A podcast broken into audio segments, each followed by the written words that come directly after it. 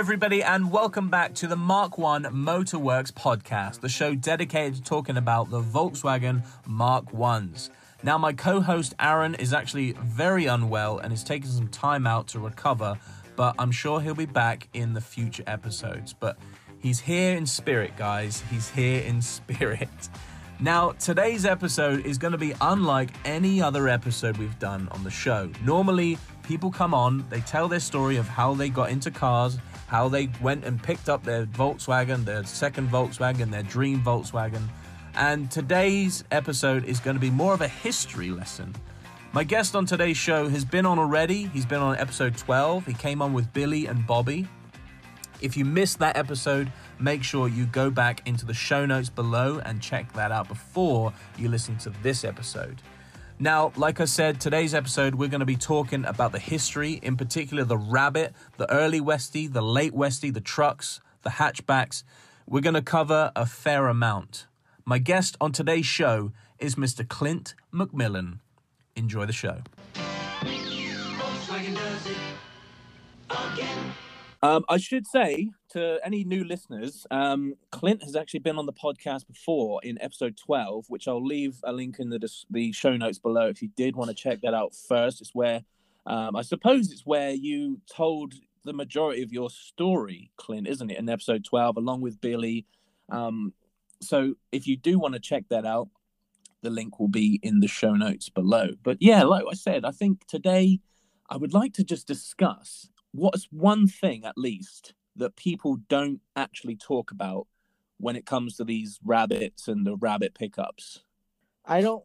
I think a lot of the people that are into these don't really know the proper history and how Mm. these cars kind of unfolded in the United States, Mhm. um, which is fine. You know, I, I don't know the history on everything of everything I do, so I, I understand that. But uh, it, it's kind of neat. Uh, there's a lot of cars out there that kind of just seem impersonal to me, and the Rabbit isn't one of them. You know, they're very, very, Right. you know, kind of personalized cars. They have character, if you will, every single one of them. And uh, Oh, yeah. I, I think that's kind of due to me.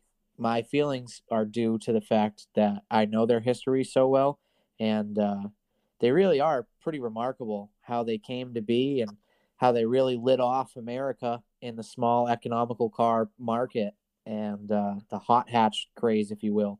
And Yeah. uh, I don't know, it's just something I'll, I'll always cherish. I, I mean, obviously, of course, I didn't grow up, you know, seeing the cars much because I am much younger than the cars are but you know just knowing now what happened then i mean it's pretty it's pretty fucking cool man Well, yeah, I'd love to unpack all of that and, and sort of dive into what you know about these rabbits because you've actually come across a fair amount of rabbits and rabbit trucks over over being living in Florida and Massachusetts. Um, how many how many rabbits would you say that have passed through your hands in the last few Uh, years?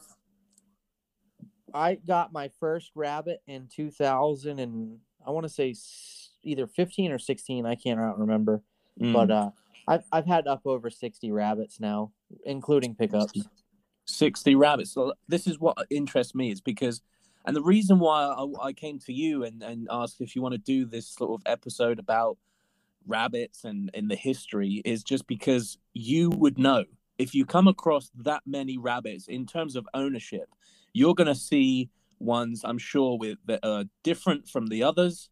You're going to see things like defects or different models and, and all different years, the differences. For me, that's what I'm, I'm interested in today. And I'm sure we can talk about other things that you want to discuss.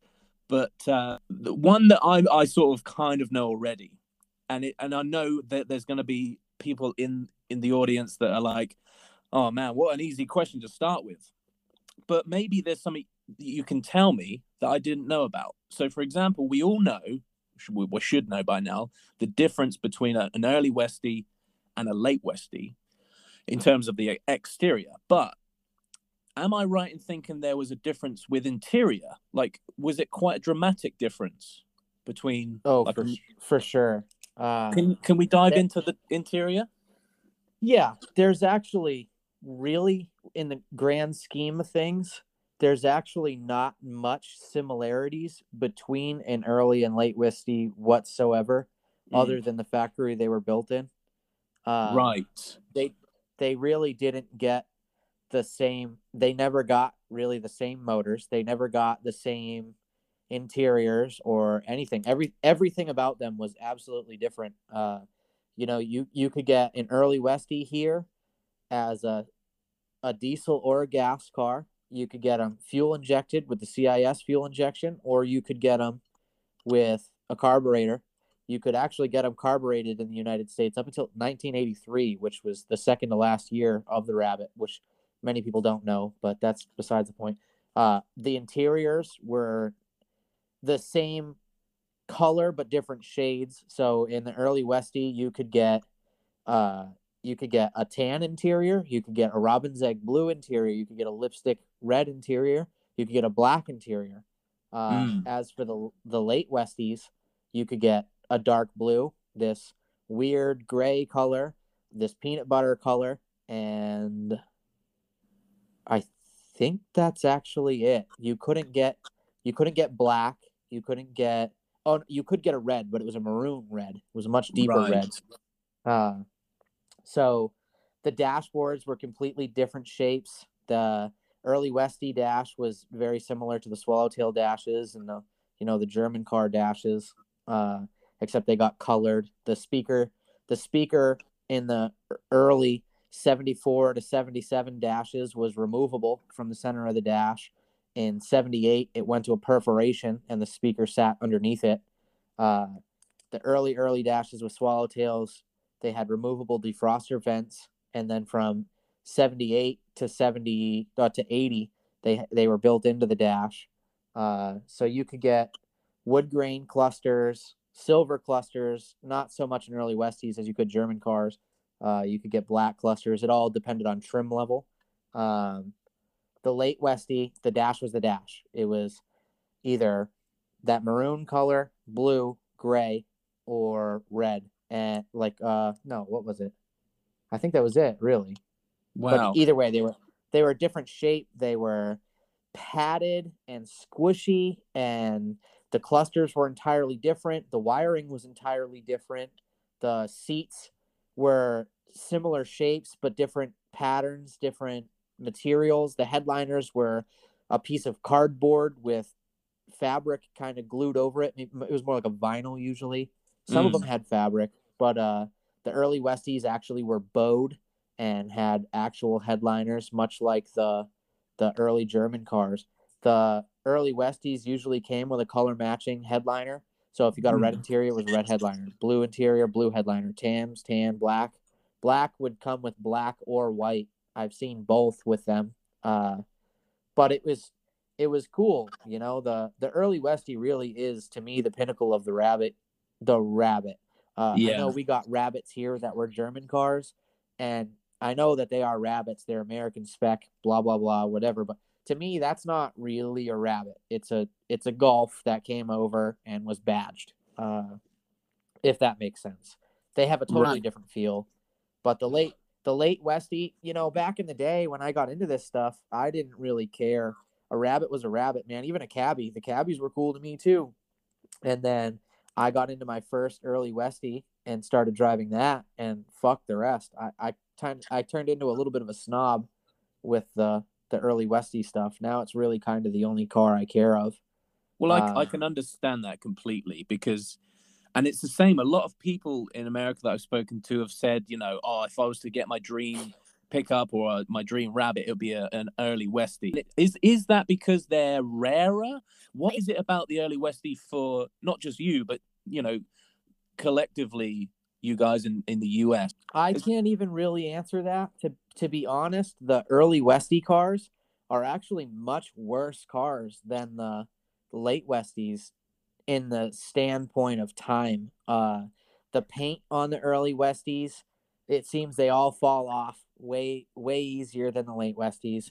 The late Westie had uh, more like not sound deadening, but maybe undercoating, um, Right. Seam sealer, if you will, so they lasted longer. The wiring in the late Westies, though it was kind of a weird setup, it always it always lasts better than the early Westies. The everything about it was just so different. The late Westies really did improve a lot. So if, if somebody if somebody were to say to me, you know, I want a rabbit that's original, then I'm going to drive every day. I want to drive it across the country.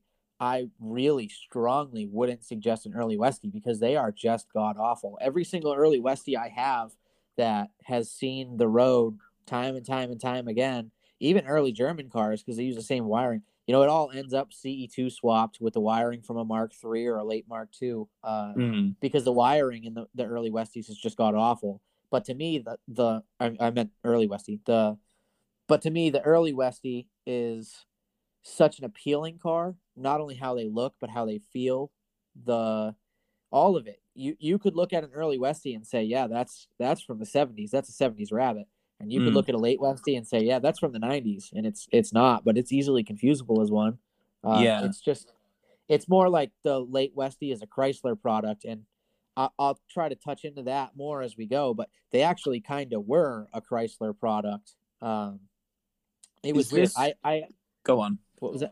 I I ended up making a list here of a few topics for us to go over, and uh, yeah, so just some dumb shit that lives in my brain rent free. uh, Well, I think it's important to get it out there though, because like you said, there's, there's so many people that are driving these or working on these, and they just have no idea of the the the history. And I I I've said this from the very beginning. I like doing this podcast. I love uncovering all of the history and learning about where these came from, what they were like to have like you know in that era when they were brand new. What were people using them for? I i love it all. I don't know why. It just fascinates me. I don't know where to begin. Like there's so many things i'm that th- these trucks and the cars interest me so much. Now um i'm i'm also also um cautious of the you know i'm trying to think of the audience that are listening to this. Again split 50 50 there's probably going to be people that are brand new to this um, or you know they've heard all this stuff before. That's fine and hopefully you get something out of this but i guess mainly we're doing this today for the people that are mm, not necessarily you know maybe uneducated with the history side of things. And i think it is Right. so important just to touch on you know you know just to put it out there so that the owners and enthusiasts can know a little bit more about where these these vehicles came from now we touched on early and late Westie.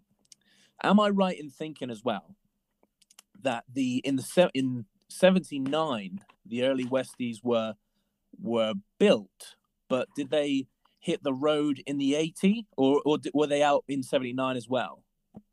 Well, so it's early. Well, I guess let's go. I have a, a little list here in order um, Okay. of of how they were, uh, and it kind of touches on topic of that towards the middle of the list. But long and short, you could have in 1979 a early Westie that you put on the road, and we're driving in 79. But in 79, the only early Westie you could have was a gas motor. The Right. diesel in 79 was still a German imported car. Uh, we did not produce a diesel car from the Westmoreland plant in the United States until 1980.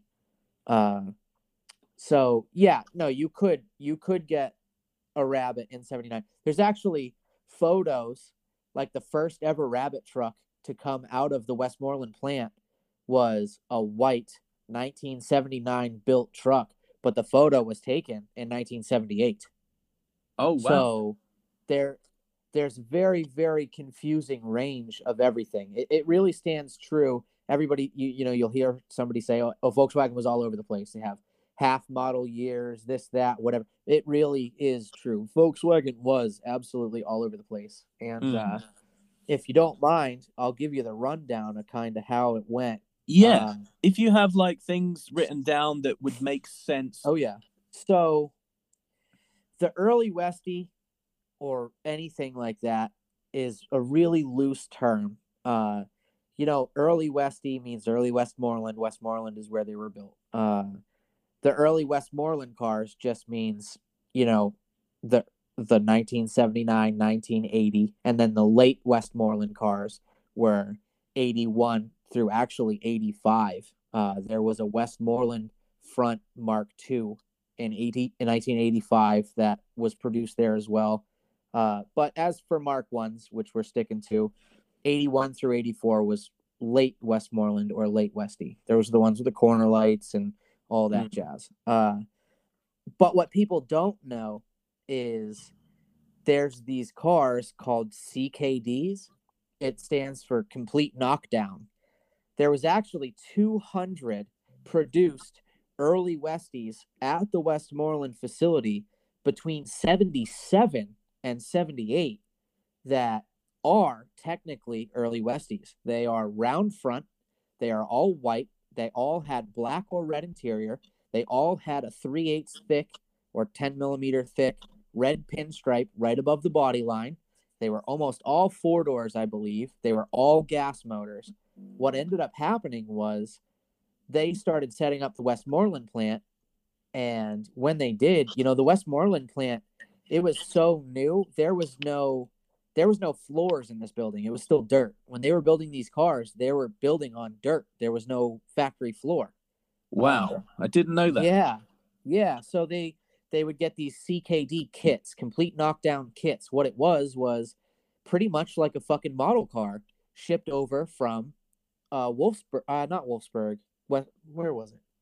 I don't know. Either way, it was shipped over from Germany and you'd get like a crate of all the parts needed to put together one car and you'd get bodies that would be painted white and in the parking lot. So they would bring these CKDs in and run them down their line and assemble them with American VIN tags, which were an early Westy specific VIN. They were early Westy style interiors, but with German flair. It was really kind of a mutt between the two, but there are 200 complete knockdown cars that are technically early Westies that have made it into the wild from the American plant as an American rabbit, but with a round front to American spec. They're very, very odd. I think I can't verify, but I think that Billy and I had found one in a junkyard in Pennsylvania, not far from the facility really that it was produced at. We Mm. can't verify it, but it, it, it makes sense. Uh, it was a four door, it was white, but it had been repainted, so we don't know if there was a pinstripe on it. It had an oddball maroonish red interior in it, but it was not a champagne edition. It had round front, but it was a labeled 79 or 78 rather. So it it was a very very odd car. Uh, you know, the champagne edition for the German cars were 77, 78, but they never came white with red interior, and this was a factory white car. So it's really kind of the only thing I can think of, but there's no way to verify it, unfortunately. So they did make those 200 CKDs pretty much to run down the line and show everybody on the factory floor, okay, this is how we're going to produce them before they had the equipment to stamp out their own metal and whatever. So they would actually hire people from the outside to carry body panels from the parking lot across the dirt floor and set them onto the factory line to run down the line because they had no equipment to carry all of this shit. Uh, you know, they couldn't set up big big equipment on dirt floors, whatever. It was it was bizarre. Uh, the reason I know all of this is this guy I'm sure you haven't heard of yet, but you do need to meet. He is the the I, I don't even know how he is the god of this really. Uh his name is Morgan. We call him Captain Morgan. He is an old timer. He he started working for Volkswagen back in 76 or 7 on the factory floor and he was the head if I if I have this correct, I'm sh- I think I do, but he was the head of the paint department in Westmoreland from all of 77 up until 84 or 85 or something like that, which means that he literally stamped he literally stamped off on every single rabbit produced and painted from the night shift of the Westmoreland facility every year that the rabbit was built in America. Well, do you want to know something? Absolutely. There's a guy called Mike Reed, who I'm sure you know. Okay. Yep. He got in touch last night and he's saying, "Hey, listen to the podcast. There's a guy I know that you should have on the show who used to work in the Westmoreland plant. His name is Morgan." so that happened literally last night, and my There stupid ass, I said, "Does he have Instagram?" And uh, yeah, he doesn't have he Instagram. does. Really? I think he does. What Morgan? I know he's got. I know he's got a Facebook page, Right. but Well, e- either way, Yeah. Either Captain way. Morgan, he had spent a lot of time in the early years on Vortex writing crazy. It's like every Friday night he'd go on this thread that he started and Hmm. upload a crazy story or whatever. I ended up hitting it off with Captain Morgan. Every year I go to Madness, we chat for a few hours and we go Oh, so about he our goes way. to but- madness as well. oh, he's got the craziest fucking rabbit you would ever see, buddy. Oh wow! Because this Mike Reed sent me a bunch of photos, and I wasn't sure if it's, this was Mike's car or Morgan's. It's like The crazy green- white one with the Oh. shaved back windows and stuff. No, he hasn't sent me any of those, but I'm interested. Oh yeah, yeah. I'll I'll try to send you some after after the the podcast here. But back on track here. Captain Morgan ended up writing this vlog or blog, uh, if you will, and I absolutely studied it because it was how I I'd learn all my stuff. So Captain Morgan, he he did paint for a living for I don't I think it was for like a smaller mom and pop shop or something like that. And uh, he ended up getting hired on by Volkswagen, but had to go to Germany for his training. So they flew him out to Germany, I believe in 76 or 77. Mm, I can't remember which, either or. Uh, they flew him out there and they painted or they, they taught him their process on how to put these cars together so that he could be the head of quality control for the nighttime shift of the Volkswagen Rabbit production. So, one of the crazy things to me, if you look at an American Rabbit here, I don't know how they are there because obviously I haven't been there and studied their cars where you are. But if you look at the rabbits here, you see that the ones that are stock, like like Bobby's truck, that has kind of survived. These cars are f- painted weird. They're covered in what we call like orange peel. right. Is that a familiar term with you? I this is really strange actually because yesterday I was talking to a friend here in the UK who's got a, a, a UK caddy, and he took his truck to a, a professional painter's in the original. It was like a navy blue color, and he was really pissed because when he got it back, he said that it was peeling orange. Is that what you're talking Yeah. about? Well, so orange peel here, you know, people call it orange peel, people call it like fish eyes or whatever. It's just like, you know, the little itty bitty craters. You ever spray paint like a model car and then look at it after and it's like got blotchy, weird paint kinda. It's it it looks it literally looks like an orange peel. It's got those little like craters in it and shit. Right. So every single rabbit produced in, uh, in America, at least, I don't know how the golfs are over there, but all the rabbits in America are very orange peely from factory. And I, I always wondered why. And then, you know, Morgan actually answered the questions for me. Uh, he went over there and he took pride in his paint work. He went through, they said, okay, go paint this this chassis and we'll grade you on it. A, B, or C. A being perfect, B being passable, C being completely fucked. Do it again. So he he said he put his heart and soul into it. It came out like glass. They flunked him for it. And he was like, What do you mean? This is literally perfect. This is better than the cars you guys produce. All the cars you guys produce have to be wet sanded and buffed because they're full of orange peel. And they said, No, you have to understand that orange peel in Germany is a good thing. And he was like, What do you mean it's a good thing? It's just it's flaws in the paintwork. They said, No, if somebody sees that the car has orange peel, it shows that the paint is thick. It's very thick and very durable. It means that it'll last. So he literally got forced into painting poorly so that he could produce these cars that the way that like the way they wanted in Germany. It was bizarre. Wow. So he did his he did his little training and came back to the states and he ended up as the head of quality control at night for for Volkswagen like I said and there was many many crazy stories that I don't necessarily I don't want to spoil if you're going to have him on the podcast. I'm sure he'd be loving to do it. He's Uh, definitely going to be on the podcast. You know, there's Oh yeah. So so Captain Morgan, he went about his business and he did his, you know, trial and error with the CKD cars, whatever. And then uh of of all the cars they ever produced from the Westmoreland facility, only one of them ever got started and not finished.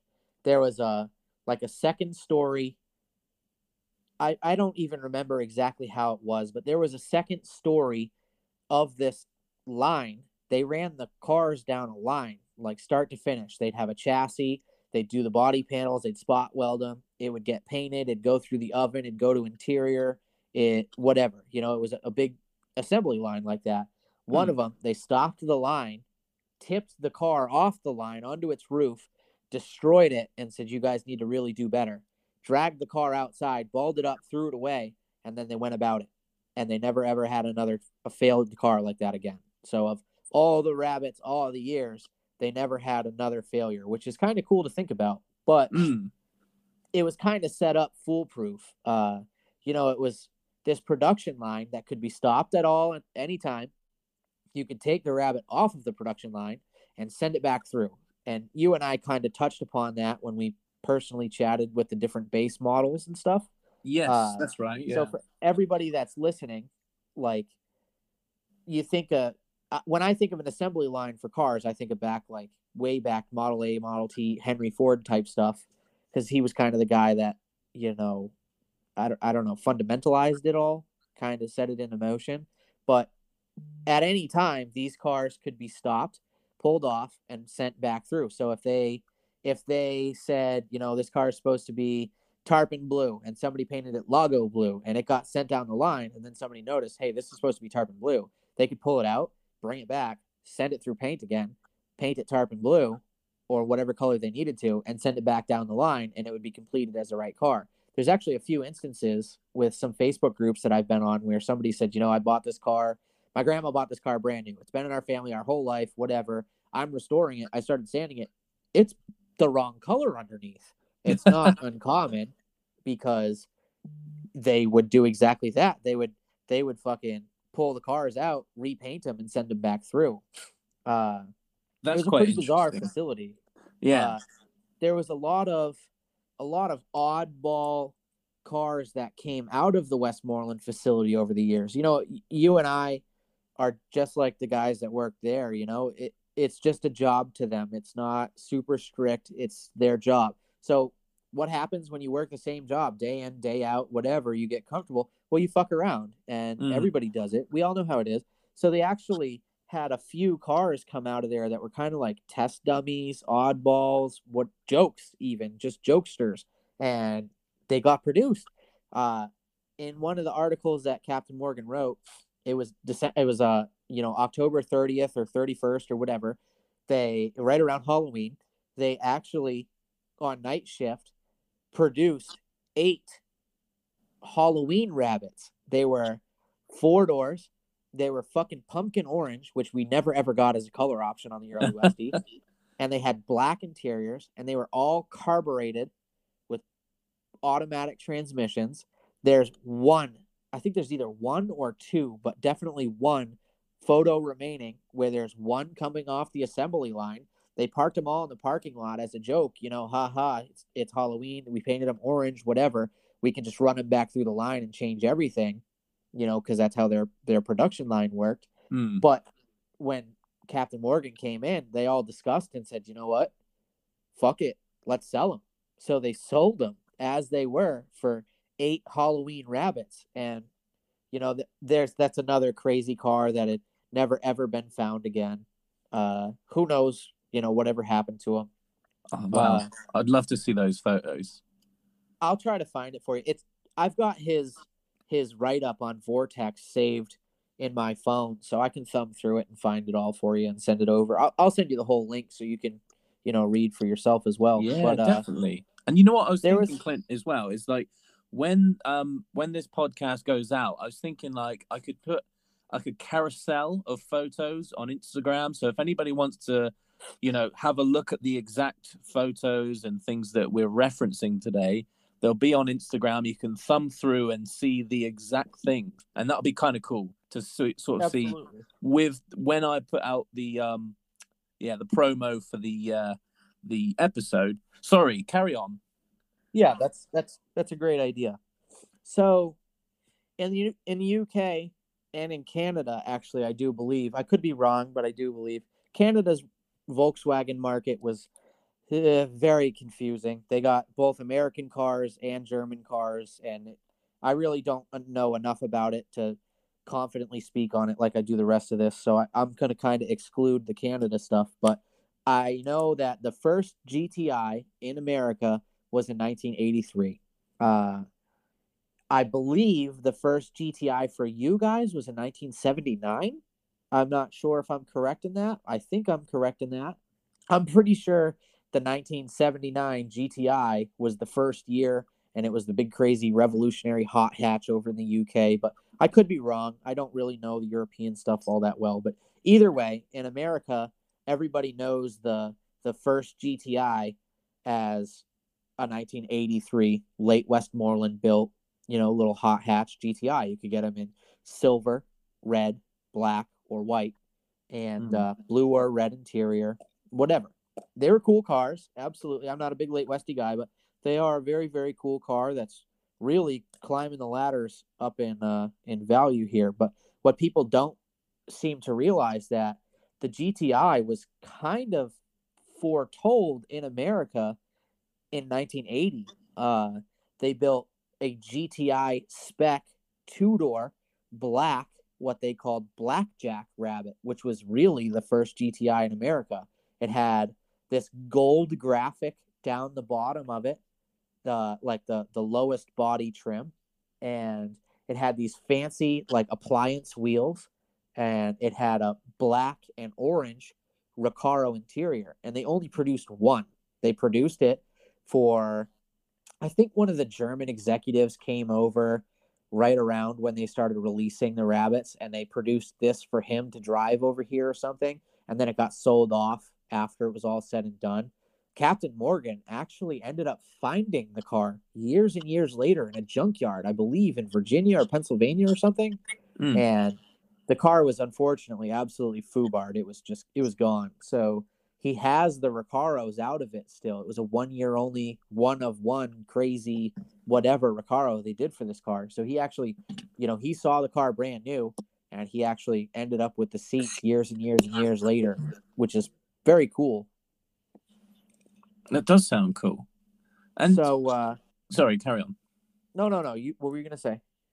Well, there's so much to unpack. There's, and I think um, I was gonna uh, invite Bobby on as well because I, was- I was gonna. He's probably he knows quite a lot of the history as well. He's got a lot of literate literature and, and things like that. I was curious. Do you is that something that you're interested in as well, like with all the memorabilia and or auto what is it he calls it auto memorabilia or something? Do you have Right. all the um you know literature and documents and stuff at home or are you just like no i just learned this stuff and it just just sticks in my head like you say Uh I would say it's more I learn it and it sticks in my head uh than Mhm. anything. But uh there's a lot of literature that I've sent Bobby. There's a lot of literature that he sent me. Um Bobby's kind of got that niche in, in, in all in his own. Uh I enjoy it, but I don't have the space for it. I don't have you know the the care for it like he does. Mm. Um, he really really takes proper care and pride in it and you know, I totally get it. there was something else that i was i was sort of thinking the other day when we were i was planning on doing this episode is that there was someone who contacted me on instagram i believe his instagram name is alan the caddy and Okay. uh what what basically happened is he bought a caddy and he stripped it back. I can't remember if he was in Europe or UK, but he stripped back this caddy and he said on the firewall he found someone's name and the name was Yeah. Alan.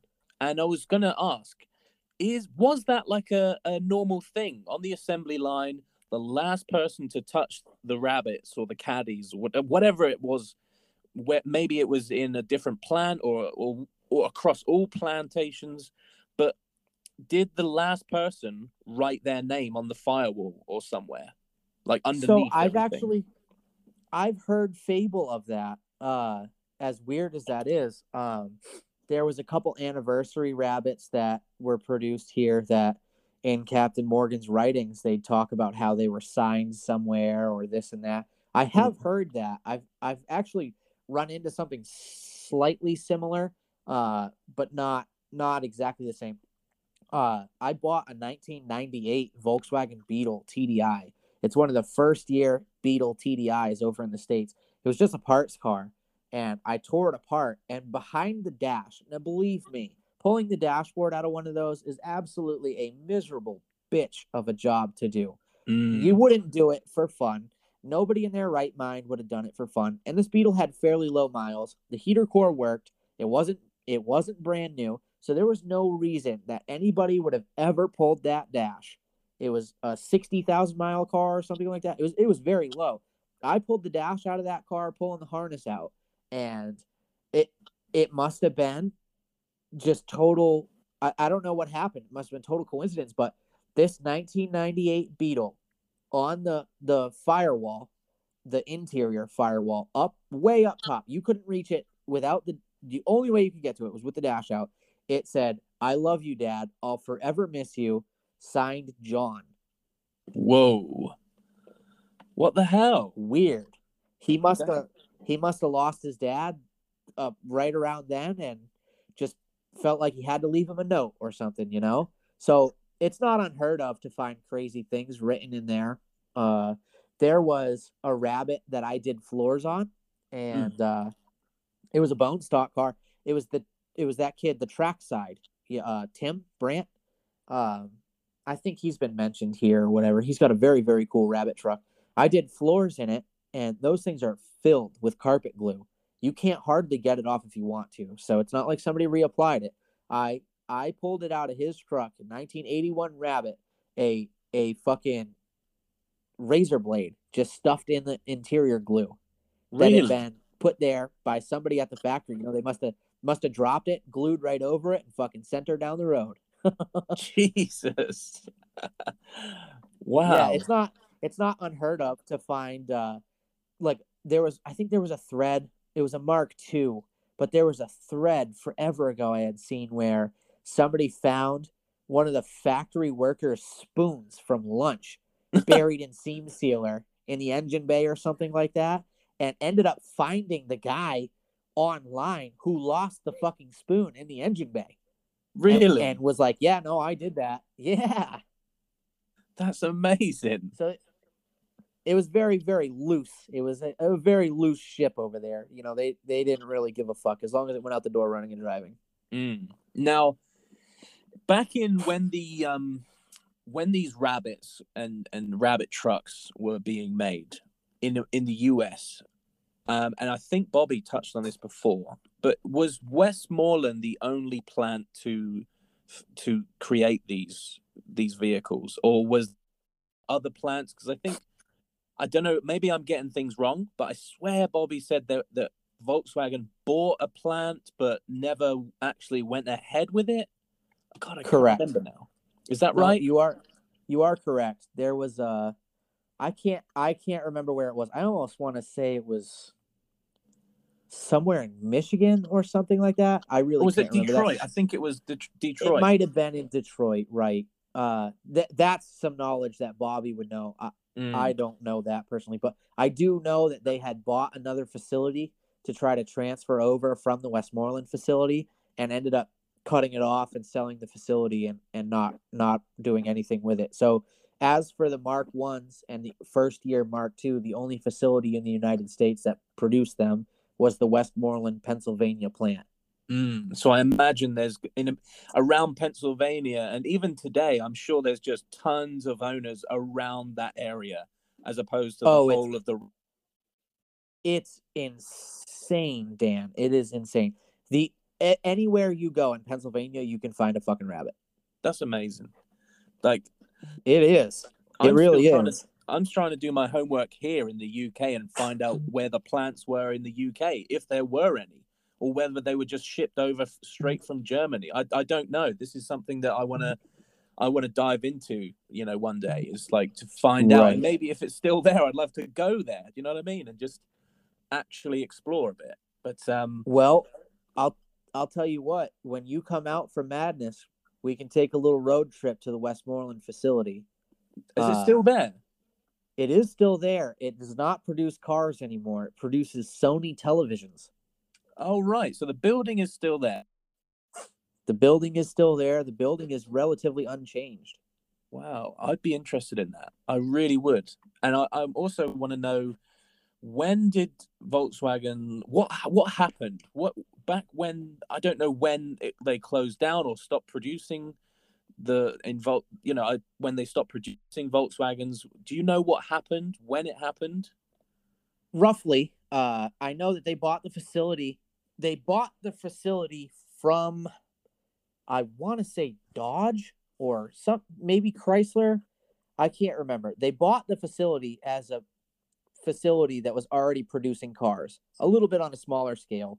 Mm. they ended up expanding the facility hence why it had no floors in it and stuff for a while. And they ended up building cars in that facility for volkswagen between 77 the complete knockdown cars if you consider them building those, and then Mhm. all the way up until 86. After 86, the building kind of turned vacant. Uh, there was, I think they used it as storage or something like that. And then in the late 80s, 88 or 89 or something like that, they ended up selling the building to, to Sony. Now, I want to say that I'm correct in the fact that they got the facility from Chrysler. I could be wrong, but I do know that Chrysler came to Volkswagen and said, "We need help. You need help. Let's partner up." So we Mm. had these cars here called Dodge Omnis and Plymouth Horizons, both of which had early on come with Volkswagen 1.7 and I believe 1.8 gas motors in them. You could open the hood on your Dodge and you could look at it and it had a Volkswagen stamp right on the motor. It was literally a Caddy or Volkswagen Rabbit 1.7 or 1.8 gas motor. Uh, yes. in trade in trade for them getting these motors from us everybody was pissing and moaning because the early westy wiring was garbage like i had mentioned and all of our fuse blocks poplin touched on this in his episode all of our fuse blocks and wiring were built by chrysler for our rabbits so it was like a you scratch my back i scratch yours we're both building shit let's try to be a little bit better type situation Mm, okay. it was very very weird I think But- yeah, I think it. Bobby actually touched on it. Um, like I said, it was something about a handkerchief. I believe that he found a Right. handkerchief and it sent him down this, you know, rabbit hole trying to figure out where it came from. And I'm pretty sure he stumbled across this this whole story where they were going to build this plant in Detroit, and Right. because I think they were trying to partner up with another, uh, you know, car manufacturer at the time. I'll have to listen back to episode three and and go back and really listen to that that what he was saying. Um, and if Right. Bobby is listening to this now, he's probably just screaming at his phone. But uh, around 85, 86, you say Volkswagen sort of shut down production in Westmoreland. Right. I do believe it was like 88 or 89 or something like that that they ended up stopping, you know, the facility entirely and sold it out to Sony. Uh, I believe the last production car to roll out of there was in 85 or early 86 or something like that. It would have been a Mark II Golf. They never produced a Jetta there, but the early Westmoreland Golfs were produced there in 85. Uh, they've kind of got a similar single square constructed headlight like a early Westy Rabbit does. They're Mm. I know all the Mark II kids over in the Europe fucking go crazy over them, but uh, they're actually even pretty hard to find here now. But uh, yeah, it it was a very very short lived, but big impacting plant, uh, which I think is is very cool. Uh, Definitely. it, it it wouldn't have happened without Captain Morgan. Mm, yeah, that's one thing for sure, and I can't wait to to dive into that when he comes on the show. Um, it'll He just be a while from now because obviously we've got so many guests booked in. It's ridiculous at the moment. This podcast is taken off. I didn't even expect. I thought it would just be like one episode per week. Now I think this week I've recorded five or six, and it's just like, oh man! And I'm working a full time job. It's just I just want to make that switch. Someone please sponsor the podcast so I can do this for a living. That'd be amazing. Right. Now, what about the uh, something that we touched on before? It's the different models, like the LX, the L. Is it? I'm getting this right. The C. Um, Right. I don't know So if you've written this stuff down, whether that falls in your little timeline of things. yeah, we can cover that whenever. We can do that right now. Uh so we got I guess really four or so different models. Uh and each model you could kind of like squeeze in and get your own little options on. There was a lot of aftermarket dealer add-on stuff which kind of confuses the history everybody knows, but you could get a rabbit, just a rabbit, which would have been the base model. So some people think that the the Rabbit C is kind of the base model, and it's not. You could actually quite literally get a Rabbit, and the Rabbit designation on the badge of the back of the car said nothing other than Rabbit. Usually they were there was no accessory trim on the outside. They only had one left-hand driver's side mirror. They had a lot of them came with carburetors. They were almost all four speeds, and they were almost all bland colors like white or Lago blue or tan or whatever. So you could get a true base model. It would have, I think some of them even came with no fucking radio, not even just an AM, just no radio. Mm. Uh, no, no knee bars, no tachometers, no clocks, no wood grain cluster. Basic, basic, basic. Some of them didn't even come with cigarette lighters. Then you could move up to the C, which I believe just stood for custom. Custom models would come. I've seen I've seen some very conflicting ones, customs with sunroofs. I don't know if they were accidentally rebadged or something like that or whatever, but usually the C models would still come with no knee bar. You could get them with a wood grain cluster, which would have had a tack in it. Uh, you could get them fuel injected with CIS. You could get them carbureted with this early piece of shit Solex carb or something like that. Uh, you could get a diesel C in 1980, uh, and then it moved up to the L. L L was a an oddball model. Uh, you know, I've got two Rabbit L's here. They are both factory diesel cars. L would have been like your luxury model, kind of, but one of them came with a factory accessory roof rack. That silver car I have. It's got a knee bar. It's got the wood grain cluster with a clock in it. It's got the cigarette lighter. It's got all the works. It's got an adjustable passenger side mirror, adjustable driver's side mirror. It's got the deluxe early Westy grill. It's got all the chrome trim on the side. It came with chrome arches. It came with chrome hubcaps, full 13 inch hubcaps, not just the little six inch centers. It came with everything, but it came with no sunroof and no air conditioning. I think what happened was, like we had chatted personally before, Mhm. it was a, a fucked up C model that got rebadged as an L model so that they could just smack the bigger door card extender things on the, the doors and cover it up with the big headliner and whatever. There must have been interior paint problems. There's a lot of that that Captain Morgan touches on, and uh, I, I don't want to put any words in his mouth or make him reiterate something that I said when he's the one that lived it. But there was a lot of oddballs that went through the line that should have been C cars and ended up L cars. I've got both of them here with, you know, all the bells and whistles with no air conditioning and no sunroof. But most of them did. That white trashed two door Rabbit I was working on in the garage today. That is also a Rabbit L diesel car. It's a two door, not a four door like the others. Has the knee bar, has the wood grain, has all the bells and whistle. Still has no air conditioning, but it does have a sunroof. So it was kind of all over the place. The LX, the LX was a Rabbit truck thing. We never got an LX on a car. The Rabbit truck LX came with cool side trim usually. You could get an LX with air conditioning. You could get an L with air conditioning. Uh, all the LXs came with knee bars and stuff like that. It was pretty much just the L version of a truck, but it was Hmm. labeled as an LX. They have those little badges on the back of the bed that say LX on them. You know, they're Hmm. they're cool. Like uh, Justin Torres's truck is an LX. That's right. Yeah. So we actually got another model in 1980 that a lot of people don't really know about. I think I've only seen four, five, or six of them, but they are Rabbit LS. So the LS was kind of like the fucking cat's ass of rabbits in 1980. Yeah. It got deluxe seats with velour instead of vinyl. You could get it's like this crazy marbled velour color.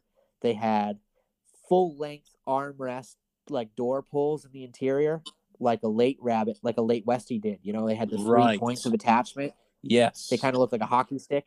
They Yeah, came with those. It was the first year they were introduced with those. Uh, the LS came with a fully carpeted trunk to match the interior. Most of our L's and L, like our L model rabbits here, they would come with, you know, a floor carpet maybe that matched, but most of the time it was just a vinyl mat, and that was it. You got a cargo, like a cargo cover for your trunk space, and that was color matched to whatever your seat was, and that was it. The LX, I mean the LS, the LS had a full plush carpet in the trunk on the strut towers. Everything was color matched inside. They are really, really pretty cars. Uh, now, most of the LSs I've seen were all diesels, and I don't know if that's because the CIS shit out pretty easy and those cars all got scrapped early on. But I, I, I almost would believe it if somebody told me that all the LSs were diesels. Uh, every LS I've seen has had a sunroof, I believe. I could be wrong on that, but this past weekend I was at my buddy Chris Dozier's house helping him put a motor in his car. He's got a silver four door 80 diesel LS with the crushed crazy velours. Uh, I had a tan 80 diesel two door that was an LS that we swapped. It had an ABA swap in and whatever. So all all the oddball LSs I've all seen, they were all diesel cars, and I'm not sure if there was a a designation that you could only get a diesel as an LS. I, I would almost doubt it, but the proof is in the pudding. All the ones I've seen were diesel. Mm. And w- were these? Forgive me for asking this, but I need to know, like, obviously officially. But when we're talking about these different, the LS, the LX, the L, the C, um, are we talking just the early Westys, or did that carry on through to the uh, later, the um, later Westys, so the eighty-one, the 82, 83, etc. Or was it So- just early Westy stuff? It it wasn't. It wasn't just uh in the late Westy, you could get a rabbit C, you could get a rabbit L, you could get a rabbit LS, you could get a rabbit truck LX. The rabbit LS and the late Westy, really the only difference, the seats had a different fabric, but it wasn't crushed velour, and they had crank windows with these weird chrome crank handles with colored inserts to match. They were not like the stock crank handles you'd get in a Rabbit L or C for an early or late Westy. They were one of their own. They had, uh, they almost all had chrome arch trim on the exterior arches of the of the cars, and that was really about it. The it it was like they kind of continued the designations into late Westys, but didn't really put their heart into it as much as they did the Mhm. early Westys. The early Westys they kind of personalized, they kind of like pimped them out, you know. But the Yeah. late Westy was kind of just blah. It was nothing special. Right. I'm just wondering, uh, and this might be an obvious answer, but I'm sure, depending on what model, if you were to get these brand new off the showroom floor, I'm imagining that the LS would have been the most expensive model to get. Um, did they all come out around the same time? Was it like a thing where you could choose wh- whilst you're in the uh, on the showroom floor? Yeah, you could uh you could order your own, you know, package trim, whatever you wanted. Uh like the car that I the silver car I want to give you the front end from, it uh it has like a, a factory optioned roof rack that you would find probably on an LS and this car is just an L. Uh so you you could really kind of personalize whatever you wanted. Hmm. This is really interesting. Let's. So you've got, is it the silver, the silver eighty that you've got, and you've also got a mountain green rabbit there as well. And you said that both Right. of them are sort of like question marks in a way. Where are they both L models? They are both L models. Uh, the green car is not mine; it's my friend Ian's. Right. Uh, both are both are L models. Both have you know deluxe seats. We had a base model seat and a deluxe seat. The deluxe seat had a an adjustable headrest, whereas the L like uh, the early the early tombstone seats they call them had a fixed headrest. Um, so his car has both cars have the the adjustable headrests. Both cars have knee bars. Both cars have wood grain clusters. Both cars have AM FM radios. Both cars have, you know, all the bells and whistles, but neither of them came with air conditioning and neither of them came with sunroofs, which is very, very weird to me. But, so on you know, a normal the L in model, the pudding. you would can find them. in a sorry in a normal L model, you would have a sunroof. Usually, yeah. How strange. So basically, Very would- weird. you would you would get these cars and or or trucks that were you know sold as an L model or an LX model whatever and then sometimes you might find these little oddities where you know it just doesn't make sense why is it missing this part and I guess you know it's just down to like I think we mentioned earlier it's like when the people were in the plant you're working there all day long all year round you're going to just miss things is that would you is Right. that fair to say Right, absolutely. Another oddball. Uh, my friend Nick, him and his girlfriend have this tan car. My friend Nick owns that blue early Westy Rabbit truck that you asked the other day. Where did this end up? Uh, he owns a few rabbits. His girlfriend does as well. They've got a tan 1980. I believe it is an L. I'm pretty certain it is an L. It is also a non sunroof, non AC car, just like this silver one, just like this mountain green one, but it has the interior carpet in the trunk space, like I just talked about from an LS, all right but it's not an LS and it's been there forever. felt bad about messing up the sunroof. and they thought let's just put the carpet in and give them a bit of best of both worlds. I don't know. It's it's it's very strange. I don't think they thought that far into it. I think they just probably found uh, the carpet kit and was like, ah, fuck it, throw it in. Yeah. well, there's another thing that I want to um talk about, and that is sort of like add-ons. I don't know if you know much about all Yeah. the different add-ons and stuff. And uh, uh, in terms of like the UK, and I know this is mainly today we're talking about the rabbits, but again, there's just not that much information here in the UK. It's all all of my sort of research has been based on asking the owners and asking other other caddy owners about you know what did your truck come with and it's like i'm troubleshooting and saying well it's got The same truck. with the same year year. how come they didn't get like a, an, a radio or a speaker in the door or this that and the other and it's like it's really intriguing to know what are, what were the options back in the day especially for the the rabbits and the, and the pickups what do you know much about what the options were for you know when you went into the showroom floor and said right i want this rabbit do you want this do you want what do you do you know much about that I probably don't know near as much about it as Bobby would. Uh, Bobby's definitely got the literature to back it up. Uh, back it up, but I do know offhand that you could get dealer options over factory options. You know, you could get Mm. you know a factory option obviously being put together at the plant, whereas a dealer option would be put together from whatever dealership you're buying it from. Uh, I know you could get dealer optioned mud flaps. You could get dealer optioned chrome arch trim. You could get dealer optioned uh, floor mats. You could get dealer optioned air conditioning even, and it was a different air conditioning setup than the stock, you know, air conditioning setups that came in the cars. You Mm. could get a lot of wacky dealership add-on stuff, uh, and I think it's it's very weird. Uh, there was a lot of oddball dealership stuff. Um, now that kind of touches on the topic of something I wanted to bring up from Poplin's episode with you. Uh, yeah he brought up the California edition car.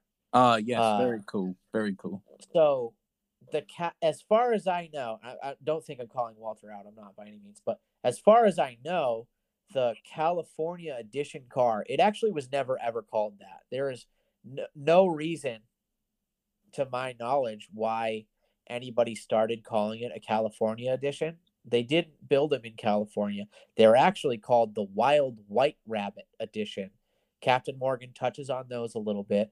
You know, he is right with the interior stuff. You know, it was the first year in 1977, not 78, but in in 77 you could order a Wild White Rabbit edition and it came with these red seats with the plaid houndstooth inserts. It would have a red dashboard with a black glove box lid, a black set of vents. It, it was an oddball car. The first year red door cards and red carpet with it, it, it was just a mix of everything but I, it was not a it was not a california edition thing. So there was for a while somebody was trying to figure out like okay how come all these california edition cars are here but there's no literature on it? There's no this there's no that. There actually is. You can search for it and find stuff on the wild white rabbit edition and you'll find more about these cali cars like that. Uh, so there there really was a lot of oddball dealership stuff i i i am not sure if the wild white rabbit was a factory thing. I almost think it was because Captain Morgan does mention it in one of his his blogs, but I don't I don't think it was a California specific thing. I'm not sure why they called it the California edition thing. Hmm. Very interesting. Very interesting. We also got in 19, 1977 was kind of like the the rebel year for the rabbit in the United States. We got a lot of very, very weird stuff. In 1977, you know, the all the cars that came over in 1977 were were German built cars, but kind of personalized for the American market.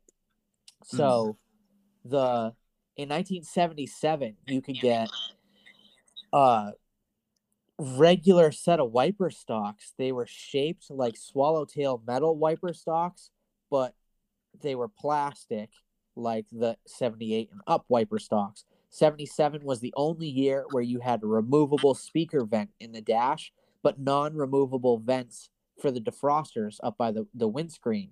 You, you it was such an oddball fucking year. You could get blue interiors in 77. You could get green interiors in 77.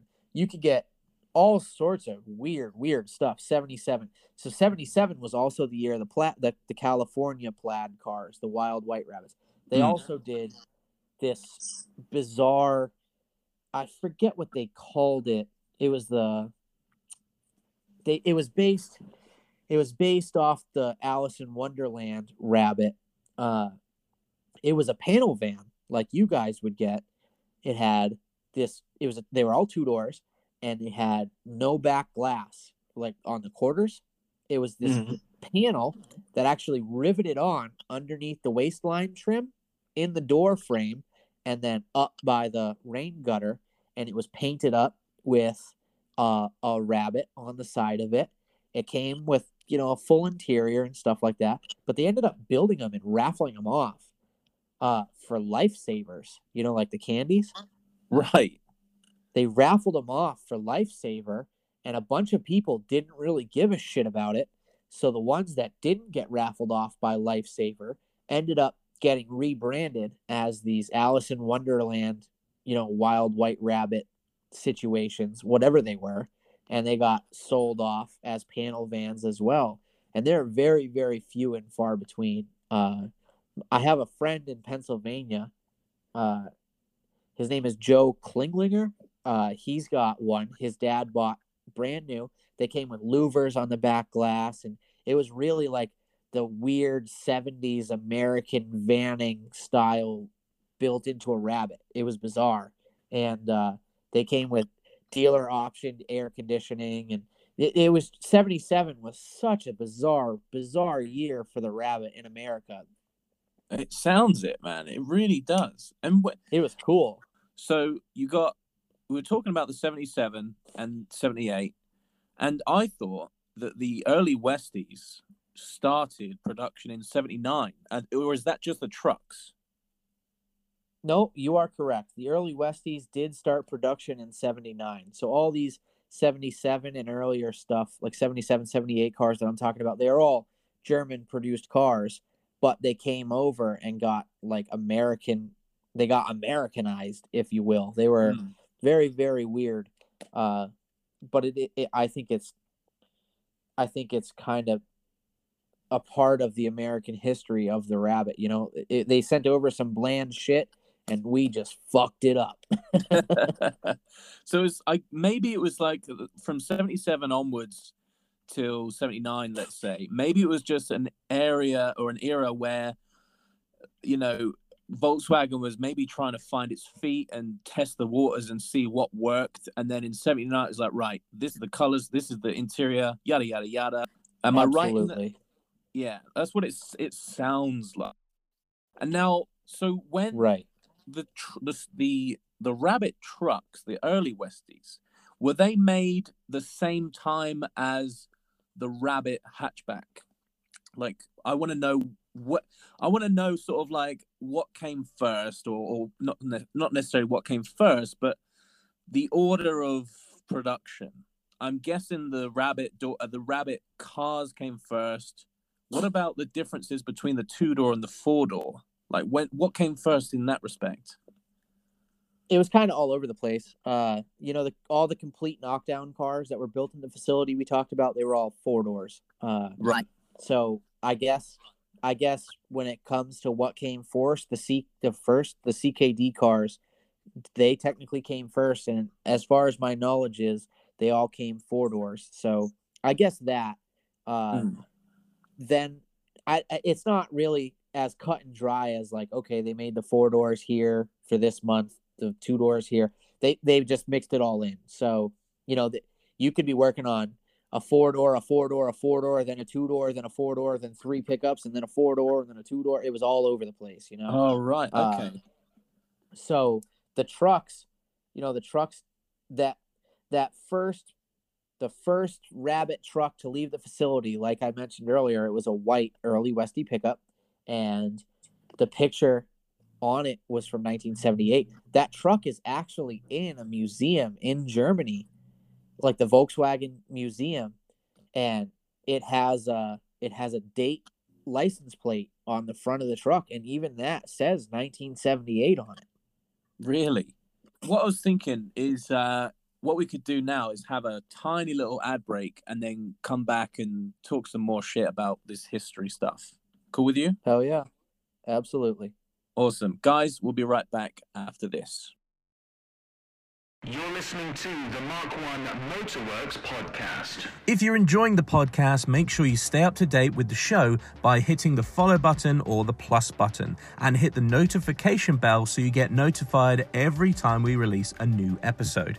And if you're really, really enjoying the show, you can always give us a five star rating and it really helps us out.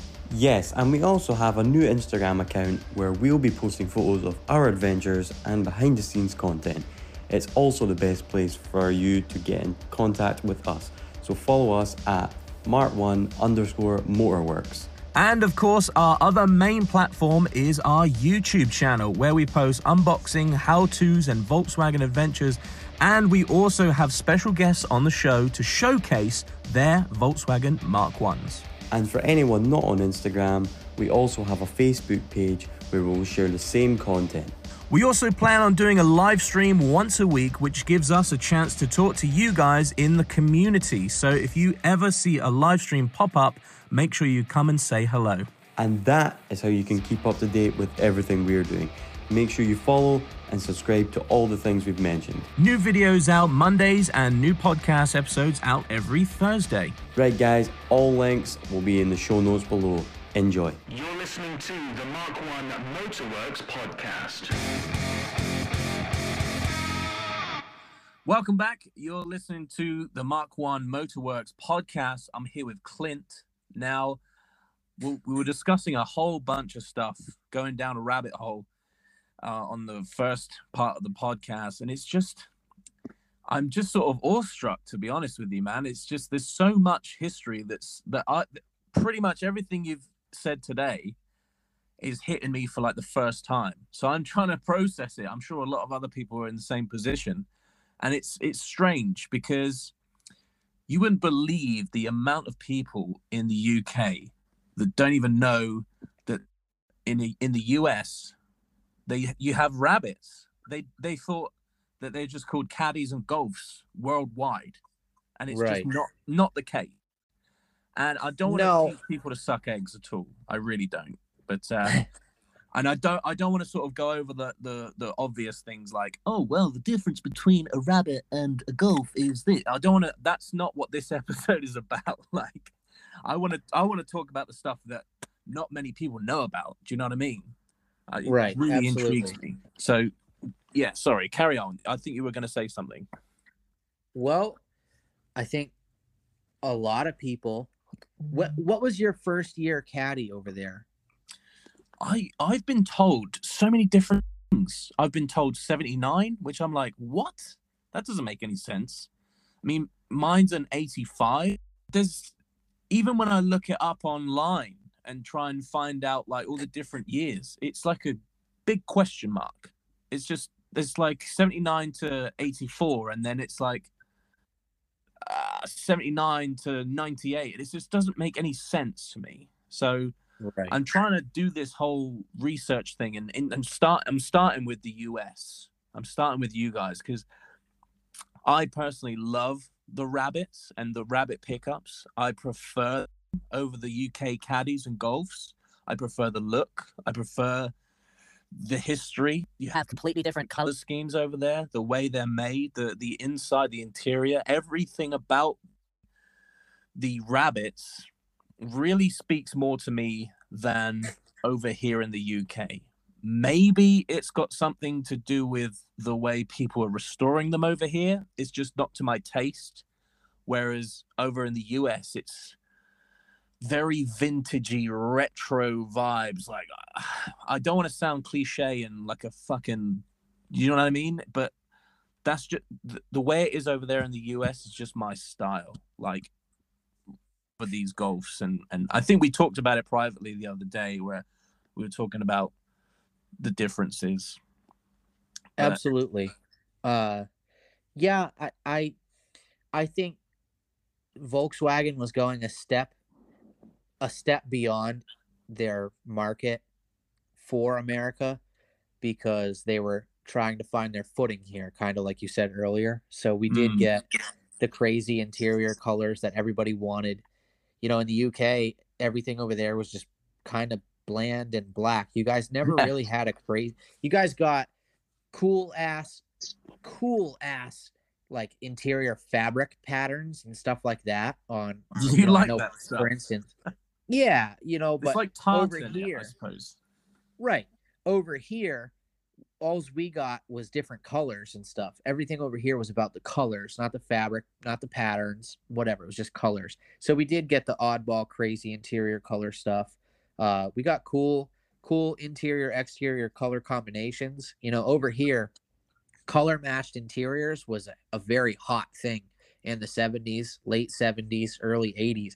So, you know, obviously Volkswagen tried to you know sway their market into that uh you know but you know volkswagen was kind of all over the place so everybody as far as i knew for many years everybody said that the rabbit pickup was the first volkswagen truck of you know not including the the t1 t2 based you know Mm. trucks that they did but it was the first water cooled volkswagen truck that they did you know the, i've heard rumor of people saying that all the molds that built your caddies were from our Westmoreland facility, just redesigned for your your market. And I, I don't know the validity in that, but I do know that when Captain Morgan went over to the Wolfsburg plant, I believe in 76 it was 75 76 he actually has a polaroid of the first ever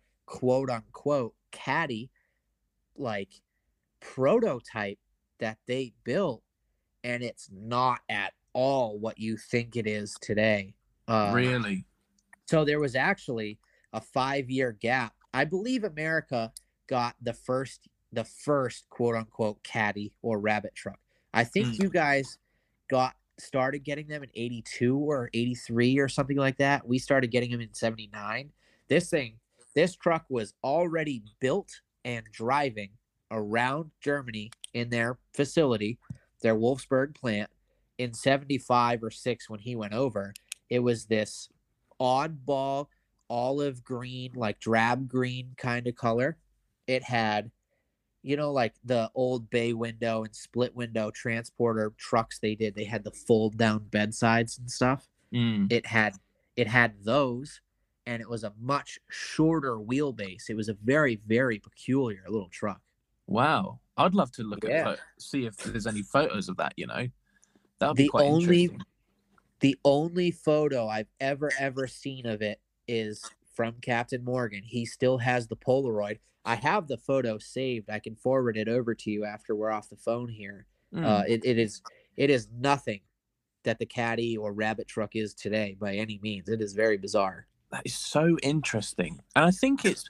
You know what? I think it's because I've spoken to many different people since starting this podcast, and the general feel and from what people have said is that the the like you say in the US, you guys were the first people to have the trucks, and so anybody that I speak to from like from then onwards, I've just said, you like look, the cat the well, the the trucks came from US. They had them first, and it's like we had the caddies second. And a lot of people, I'm talking about the UK uh, audience here, is that people don't realize that. They don't realize that you guys had them, like you say, you, they were driving around way before we even got them here. You know what I mean? And it's it's kind of strange in a way because obviously Germany is closer than closer to us than the US, and it's like for me trying to wrap my head around oh you the US got them first. It was like that's strange. Do you know what I mean? Absolutely. I think that has to do most with, like we were talking about, Volkswagen was trying to mm. nail the American market. I think that's kind of how the rabbit truck was born.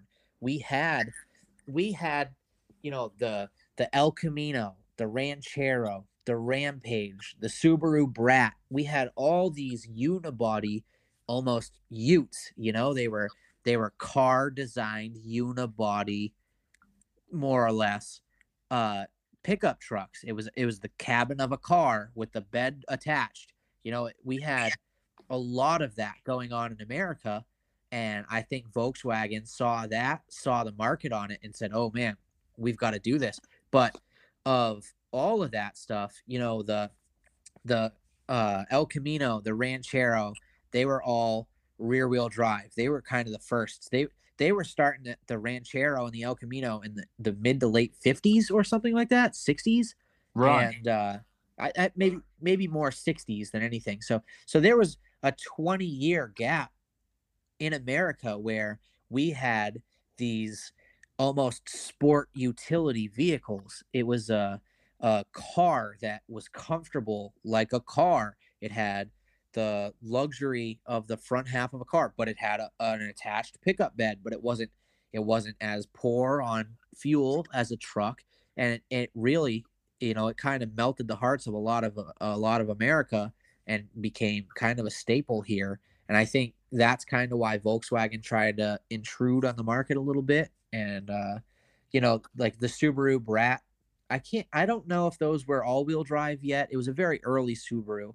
I'm gonna guess they probably were, but if not, they were front wheel drive. The Dodge Rampage is a front wheel drive based unibody truck like that, and uh, they did neither of them. You don't see any of them anymore. They really did not sell well.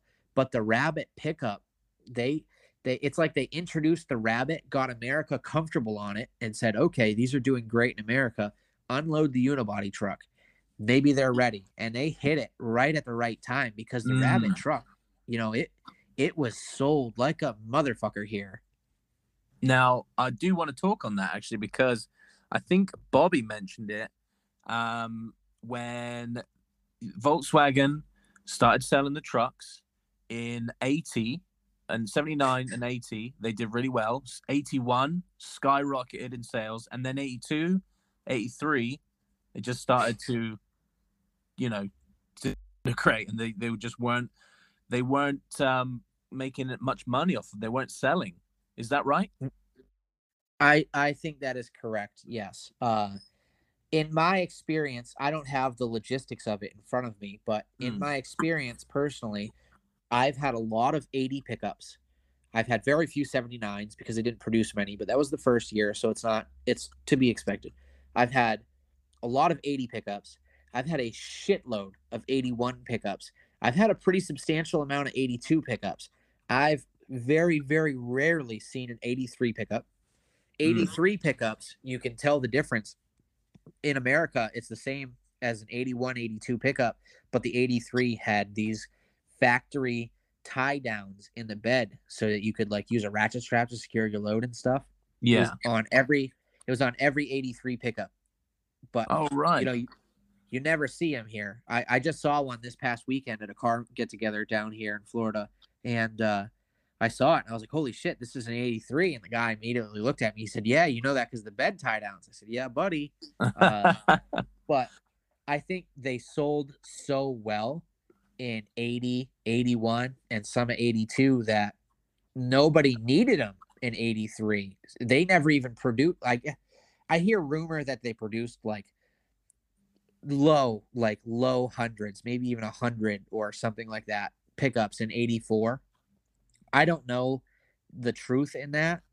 Uh there's fable that they even produced like 10 trucks in 85 or something like that. And I, I really kind of find that hard to believe because Westmoreland was transferred over into the the first year second gen golf.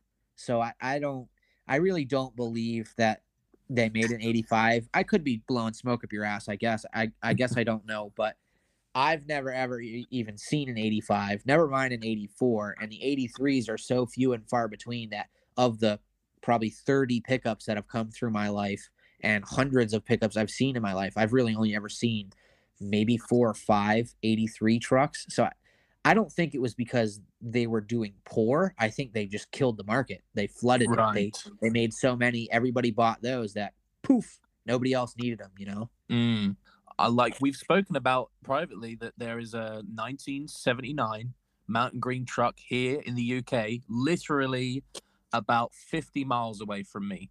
Like if you, because obviously you know I live on an island, but if I was to get a ferry across to the mainland from, if I drove 50 miles, I'd find a 1979 Mountain Green truck, automatic transmission, the one that's from California that Eddie I think wanted to get his hands on but never could and it's now here in Brighton for sale for six thousand UK pounds. And I, I was just like, I looked at the advert online when it came up, and it said auto, and I was like, surely not. And yeah, it is. Do you know much about when they, you know, do you know much about the diff? Uh, not the difference. What am I trying to say?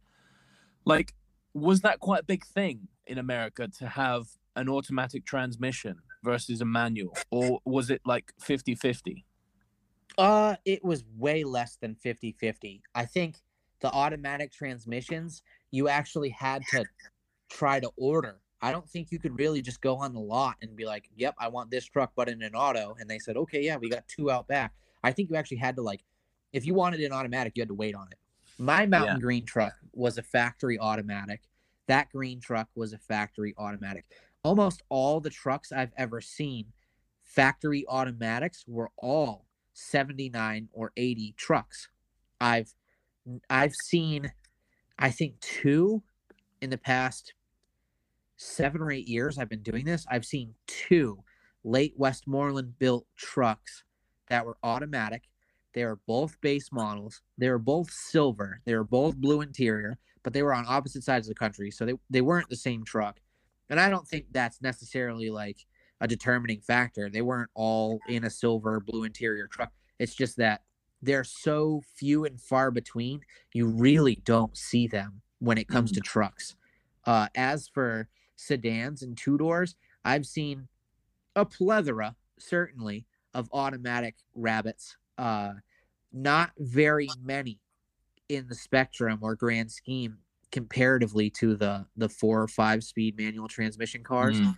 but they are certainly out there uh, i know i've got a friend down here he's got an i i think it's yeah it's a 79 silver four door with black interior. It is a CIS based, you know, gas car, and it is uh it is also an automatic, and he still drives it as an automatic. You know, he never swapped it, and the motherfucker actually does really, really well. Um, I had bought an ex girlfriend a cabriolet with an automatic, and you know, it it had done really, really well as well. So the, Mm. the autos are certainly out there. I think if you were to try to find a Mark One with an automatic, you'd kind of have a tough time. But I do know that you can get a shitload of the convertibles automatic. You know, though I, I probably not 50-50, but probably 70-30 or even 60-40, the low side being automatics. Uh, Mm. you know, they're certainly out there. Uh, Yeah. I've got another friend. The the guy I sold my mountain green truck to, his sister daily drives a, a tan late westy four door with an automatic is it uh, automatic transmission in it. So they're out there. They're kind of hard to find, but they're out there. Um, Mm. They're fairly stout units. Yeah, in in here in the UK, I believe it's you know the automatic cars are actually more expensive to buy. Is it the same for the US? Um, when it comes to the rabbit world, no. In general, yes. Uh, Mm. it's not so much that they're more expensive it's that the new quote unquote the new generation here doesn't really give a shit about cars they don't Mhm. care about any of that stuff so like when it comes down to it if you're trying to sell a modern car and it's a five speed and you're trying to sell it to like the general public you're not going to be able to sell it near as easy as you would an automatic Mm. Well, the thing is, it's um my my girlfriend Chloe. She only has an automatic driver's license. Like I don't know if you had that over there in the US, but here she just couldn't work the stick. Right, bless her little heart. So she actually took her driving test in an automatic, passed, but she can only drive automatics on her license. Um, so, so in go on. in the United States, that's not a thing. Uh, A license is a license. The only thing that that is similar to in the United States is our commercial driver's license. So our, our like semi trucks. If you go out and you get your license for a CDL in a automatic big rig, you can only drive automatics. You're not you're not licensed to drive a manual transmission 18 wheeler. Right. But as for like our our license here is you know I, I it's different state to state but uh like my class d license in massachusetts that just means i have a driver's license i can drive whatever the fuck i want to under like i think it's 10000 gross vehicle weight or something like that but uh right. yeah no there's no no such thing as just an automatic license here so it, it's kind of funny for me to hear that that's bizarre Yeah, and I tell you what, this links back to the the mountain green truck that I said is in Brighton here in the UK, is because that's an automatic. My girlfriend has has an automatic only driver's license, so I was trying to put the two together, and I was like, you know what would be fucking cool is if we both had a pickup truck that we could like two pickup trucks, one each. Like she could have an automatic one, and I could have the manual one that I've got now, and I she she didn't buy it. She she uh she's not about it. She she understands and she supports me with my little trying to get these shitty little vehicles up and running. And she gets it. She knows what why I love it so much. But for her, she she wants something comfortable. She wants something. I think she wants like a Suzuki Jimny. I don't know if you guys got them over there. The Suzuki Jimneys. we did not suzuki stopped producing cars here quite some time ago but i know exactly what you're talking about Mm, yeah, she. I think what she wants is uh like a Barbie doll uh looking Jeep looking thing. she loves it. it sounds it sounds to me like she's smarter than you and she wants something reliable Yeah, yeah. I, I she is. A, she's such a far more superior being than I will ever be. Now, I did want to talk about um something else. Back to the the rabbits. Have you ever?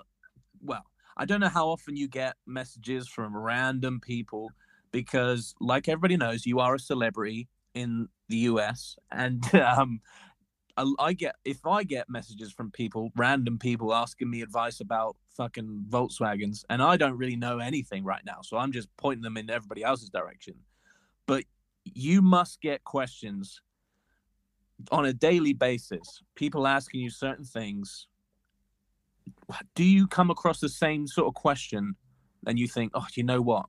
I just wish everybody knew this one thing and just leave me alone. Do you know what I mean? Yes. Uh first things first, I don't I don't I'm not at all some sort of celebrity. Don't don't even think that. I'm just But- joshing with you. No, I know. Uh the one question I like I said I wake up every morning to probably 20 DMs in my inbox and I would say two or three or four of them every morning are a question, you know, usually on Mark 1 stuff or Mm, Volkswagen in general. But the one thing I always get asked a lot over and over and over and over and over again that I am just not necessarily annoyed about, but like, holy shit, just open your fucking eyes. mm. Everybody asks me, you know, over here, all our rabbits get floor pan rot.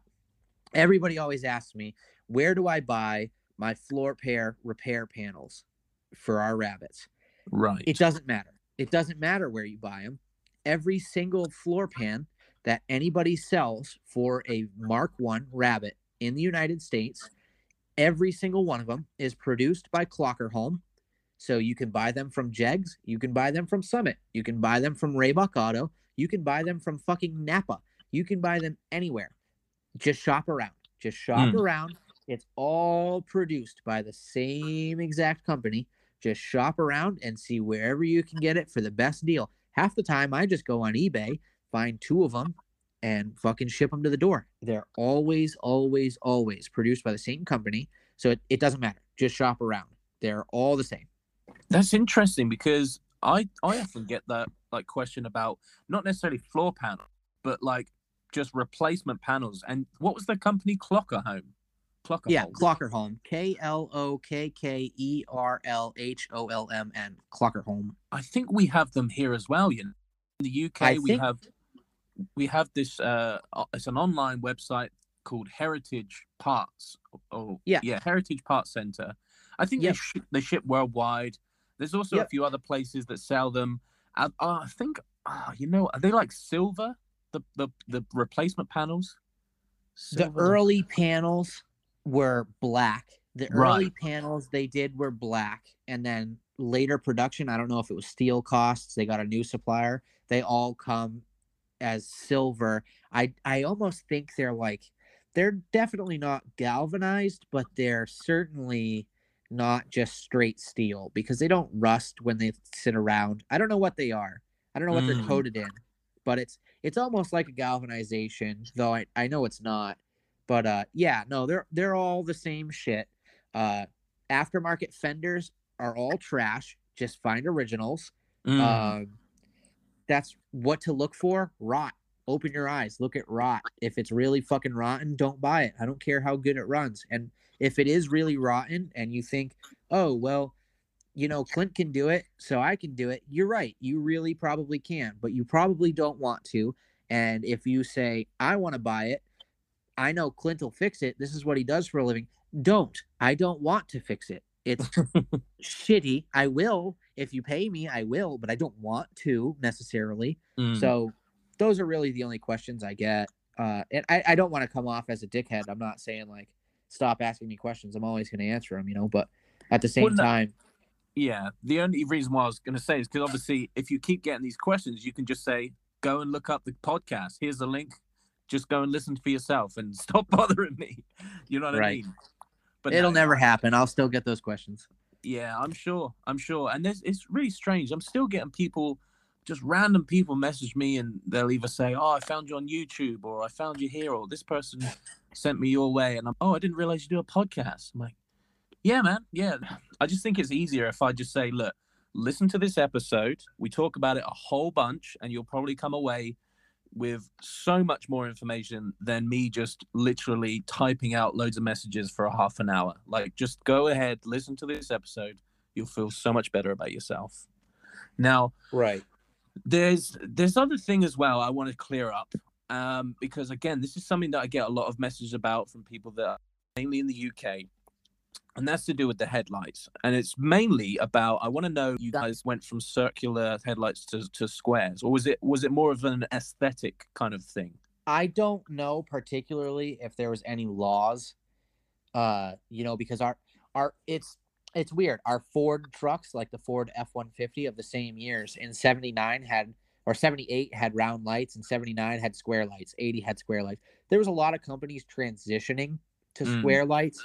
I'm not sure if it was aesthetics. I'm not sure if it was laws. It wouldn't surprise me of either. But I do know that I have an American Volkswagen Rabbit brochure, and inside of it, it says that you know the, the new look of the 1979 Volkswagen Rabbit, and then inside it, one of the notations of it is the handsome new shaped headlights. So that would point to me that it was an aesthetic thing. Mm, yeah, I prefer them. Yeah, absolutely.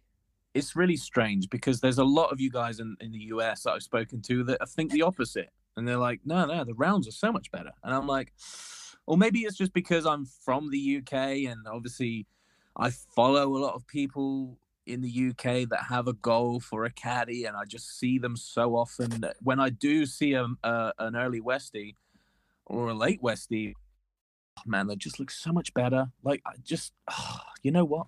They look so much better than a round. I don't know. I I think it probably boils down to the grass is always greener on the other side. You You know, you, reckon? know, you it's the day old saying. Uh that being said, personally, I know my opinion is just my opinion. Uh I think the four doors only look good with square headlights. I think the trucks only look good with square headlights. Two doors, they look okay with square headlights, don't get me wrong. But I think a two door can pull off round headlights very well. Uh, I also think color kind of plays into it with me. Um, you know, the pastel American based palette that they did, I think they all pretty much pull off squares well. Uh, I, I don't necessarily care for the round lights much on the pastel colors. You know, I, I if I saw a mountain green with round headlights, it would probably look shit to me. I'm not sure if it's because I'm a snob and I know it shouldn't have it, or if it's just because of the color palette. But same with like the light blue Lago blue they did or tarpon blue. It it just doesn't look right to me. Uh so I, I don't know. But I think most two doors like Jessica's got the Panama brown rabbit that's here. If that thing had squares on it, I think it would look fucking stupid. It pulls off rounds really, really well. But then again, like my mountain green truck, if it had rounds on it, I think it would look fucking stupid because it pulls off Yeah. squares really well. So Well- I, I don't know. I'd like to retract my statement. I never got to see it in person, but this kid John that I know in Connecticut had the opportunity to buy a mountain green pickup and it showed up to his house super rotten and he didn't know that it was rotten whatever and he he backed out on the sale. He said you know i don't, I don't want it. It's too rough for me whatever. And somebody had round swapped that truck. Kind of pissed poorly. Uh Mm. it's it's very very easy. The grill height is a different size between the rounds and the squares. So it's it's really easy to put rounds into an early Westy. So so going from round to square is is much harder. You can't Mm. just put a grill in it. If you if you wanted to round swap your early Westy you could literally bolt the headlights in put the grill on and then make a filler panel to go under the grill to cover up the little dead space. But to go the other way is is much more difficult. You have a, a taller grill height. The depth is a little different but not drastically.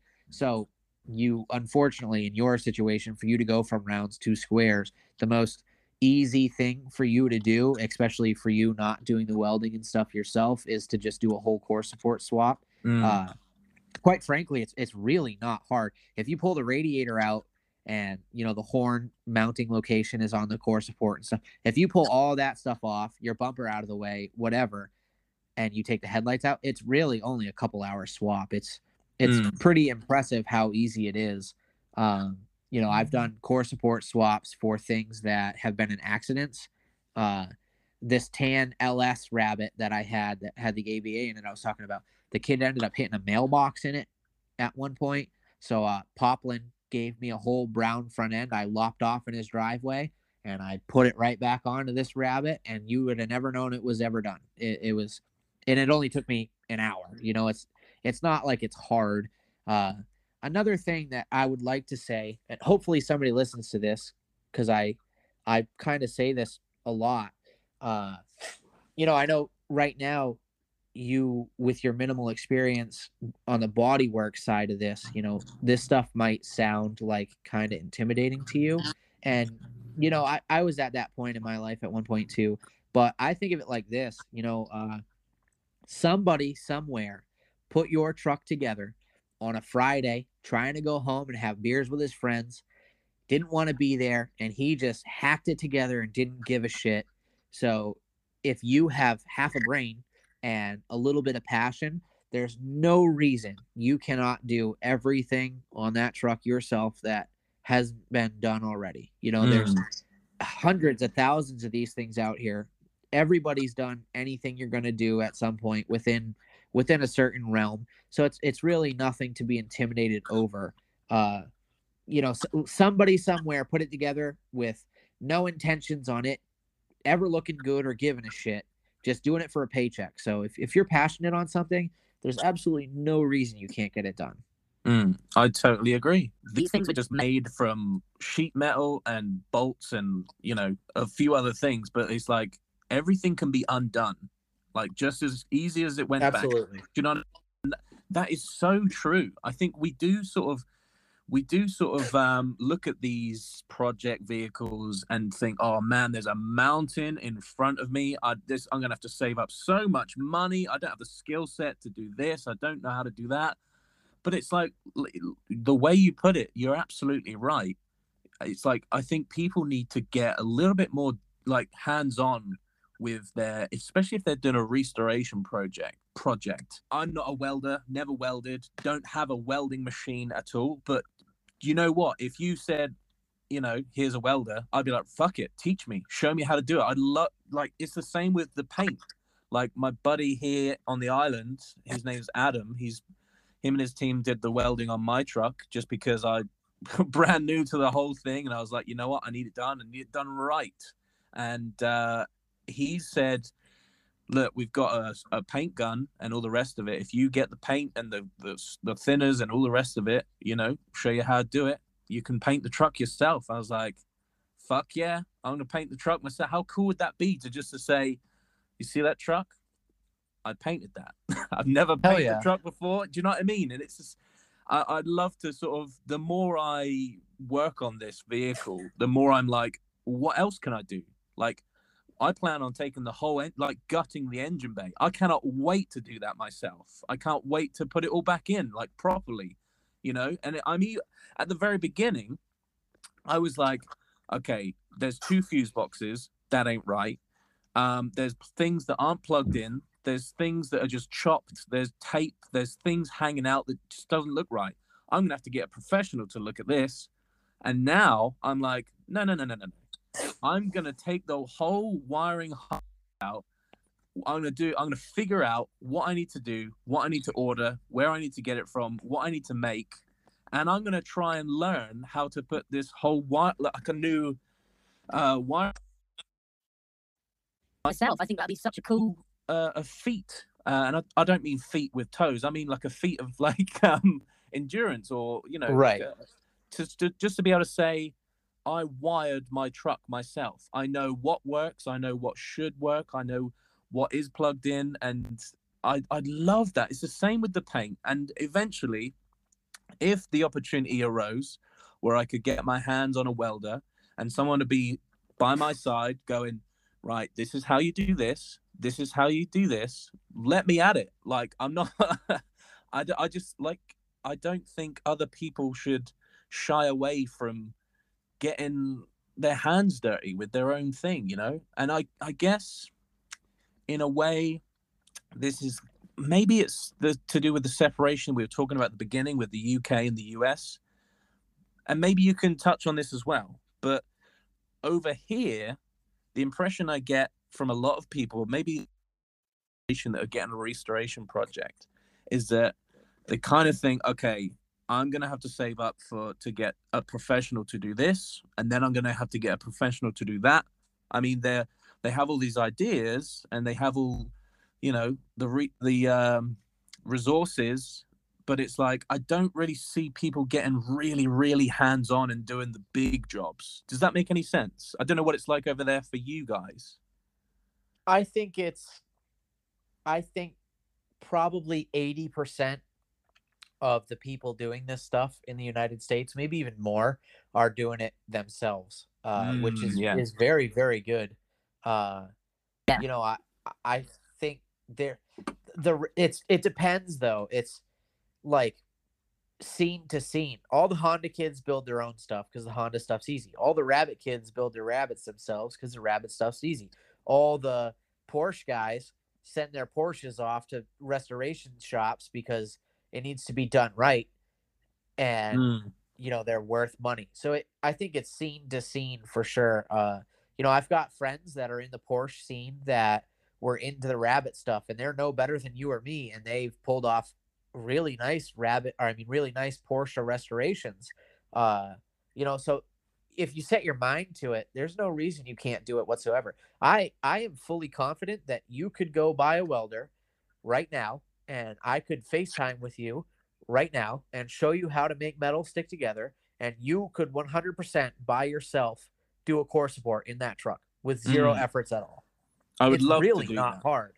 It's really really not hard Mm. but you know it, it, it all depends on what you want like if you want your core support done by this weekend and you have no experience doing it well then yeah you should take it to somebody that knows what they're doing but if you're going to say like you know what i've got a month to fuck around in the shop i'm going to make metal stick together i'm going to learn how to use this real quick there's no reason that within a week or two weeks worth of fucking around with that machine an hour a day after work you couldn't do this by yourself none of it's Mm. hard uh, you know, I, I've got a lot of people that tell me like, holy shit, you're doing this stuff. It's so crazy. Whatever. You're, you're turning trash into this. You're doing the Lord's work. You're doing whatever. I'm really not. I'm just fucking bored. I like doing stuff. And this is the stuff that I do. It's nothing that I'm doing is all that special. You know, I, I've got people I look up to that are doing shit that I think is absolutely insane. And then they'd tell me the same thing. Oh, there's nothing you can't do. It's just, it's what you put your mind to and what you spend your time learning. There's absolutely nothing that I haven't done to a rabbit, and there's absolutely nothing I don't think I could do to a rabbit. But that's just Mm. because I've spent my time learning this chassis and knowing this chassis. I can tell you right now every nut and bolt size for everything on that on a rabbit. But Mm. I I know it. So it's it's really to you, you might be like, "Holy shit, he really he he knows this shit." To me, it's just because I've done it a million times, and if you keep doing it over and over and over again, there's no reason you're not going to get to where I am. Anybody can do it. I'm really nothing special. You know, it, Well, I I know what you're saying, man. I really do, and I, it's like you say, it's because you've done it over and over and over and over again. It's like uh, there's a friend of mine who came over from Scotland down here to the Isle of Wight, and he's just getting into photography. And I've been doing photography for on and off as a, a hobby, really, um, since I was probably 15, 16, and I'm like 32 now. And to him, he's sort of just getting into doing all the manual stuff. And what I mean by that is like, you know, setting exposures and and Right. you know setting all the camera up rather than clicking the auto button and having the camera do it for you. He's sort of getting into that side of thing. And so f- he he i think he sort of looks at me and and what i do and produce in photography he's like oh man how are you how are you able to just do that so quickly? How are you able to find the- the right setting so quickly? Like and it's the same with the drone. He just got a drone and i was like right what you need to do is this. This is how you fly it this way. This is how you do it this. And he's like oh how do you do it like that? How how do you just make it look so easy? And i'm like it's because it's something that i'm passionate about like rabbits and it's something that because i've done it over and over and over again it becomes second nature. It's the same with anything. Any of like these kids playing fortnite if you handed me a controller and said play fortnite i'd be like well what the fuck Or I, i've not i'd just be shit i'd be but like these kids playing it all all fucking day every day do you know what i mean it's all it, it-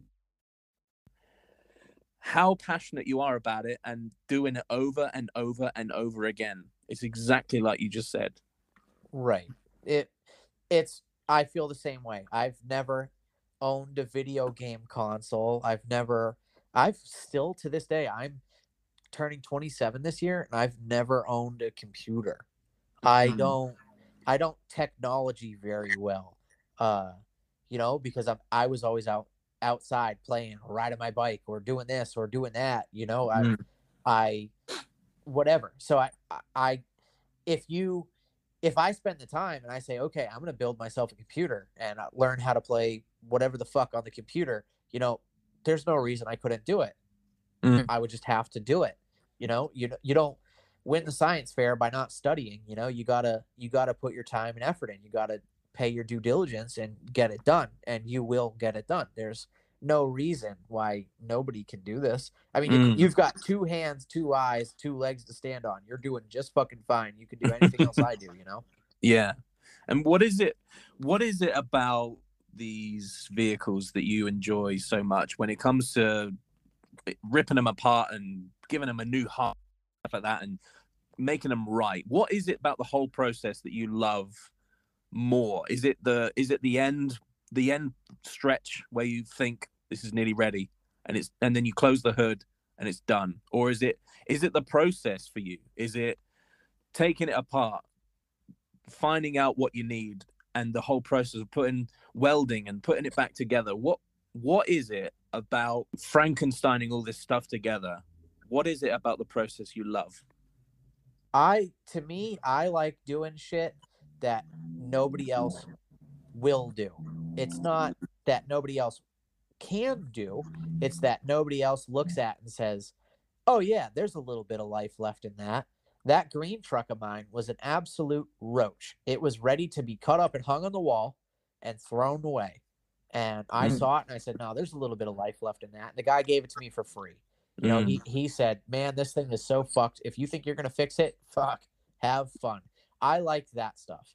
I don't Mm. necessarily have any ambition to go out and buy a very solid rabbit shell and put a 16 valve turbo in it or do this or do that. I like I like the cars that you know somebody looks at and goes, "Man, what the fuck are you thinking?"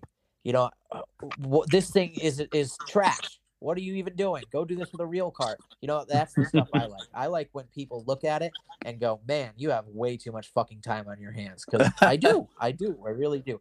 But I, I don't know. I like a little of this, a little of that, a little of everything. I like doing, you know, different stuff. I don't, I don't know many people that look at a rabbit that has no strut towers and no firewall and says, "Man, I could be driving this in two weeks." Uh, and and fortunately for me, all the crazy stupid fucks that do think like that, like Chase Fisher, for instance, he's one of my good friends. So it's like, I I have this built up niche of friends that look at cars that everybody else looks at and says this is fit for scrap. I have a lot of friends that think like me and go, this is fit for round two. Holy shit, she's wearing her, Mm. her work clothes. She looks good, you know? the more i see your stories the posts that you put up and the things that you're doing over there it's like well fuck yeah if he can do it then let's try and save this fucking beat up barnyard find over here let's do you know what i mean it's like well why the fuck not whereas maybe before i i would have been one of those people to think oh it's ready to be scrapped but now i'm like well no fucking way if it's even if it's a shell i'm sure we can find an engine to put in it i'm sure we can get it Hell going yeah. again Hell yeah. Now- this car that I'm working on now has moss and trees growing through the interior quarter panels and out the roof.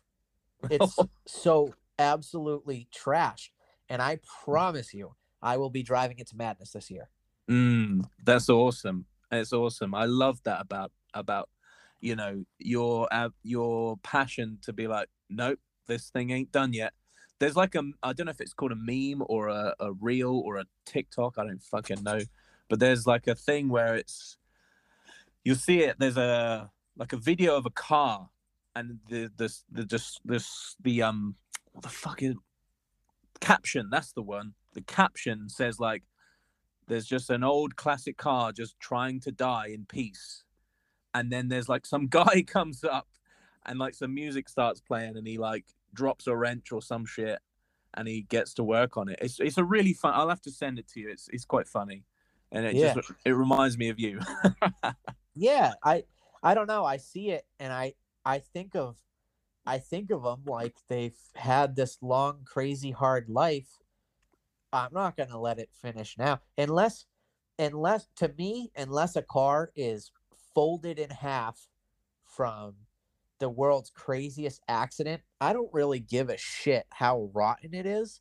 Mm. I'm gonna I'm gonna rig it and I'm gonna make it run and I'm gonna have some fun in it, you know? Because to me, I mean, all the super rotten rabbits that I get, they're all fucking free.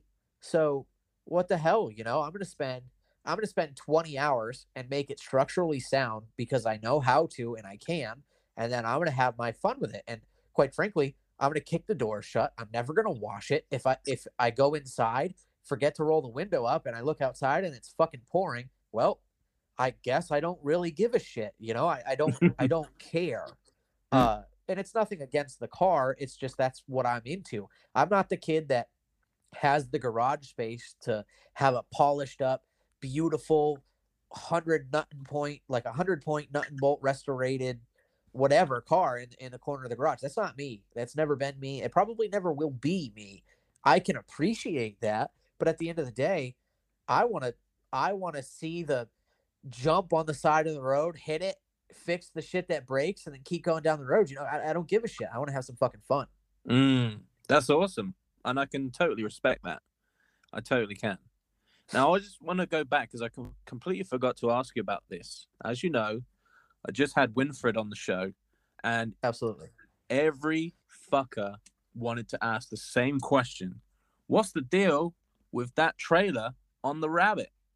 What's the deal? Okay. it- what does it drive So- like? Yada yada yada. And I was talking to Winfred about it, and I don't think he had a definitive answer of the origin of that trailer. So there's this guy in the Volkswagen scene. He's an older guy. He's got to be mid 30s, uh, maybe late 30s now. His name is Michael Burke.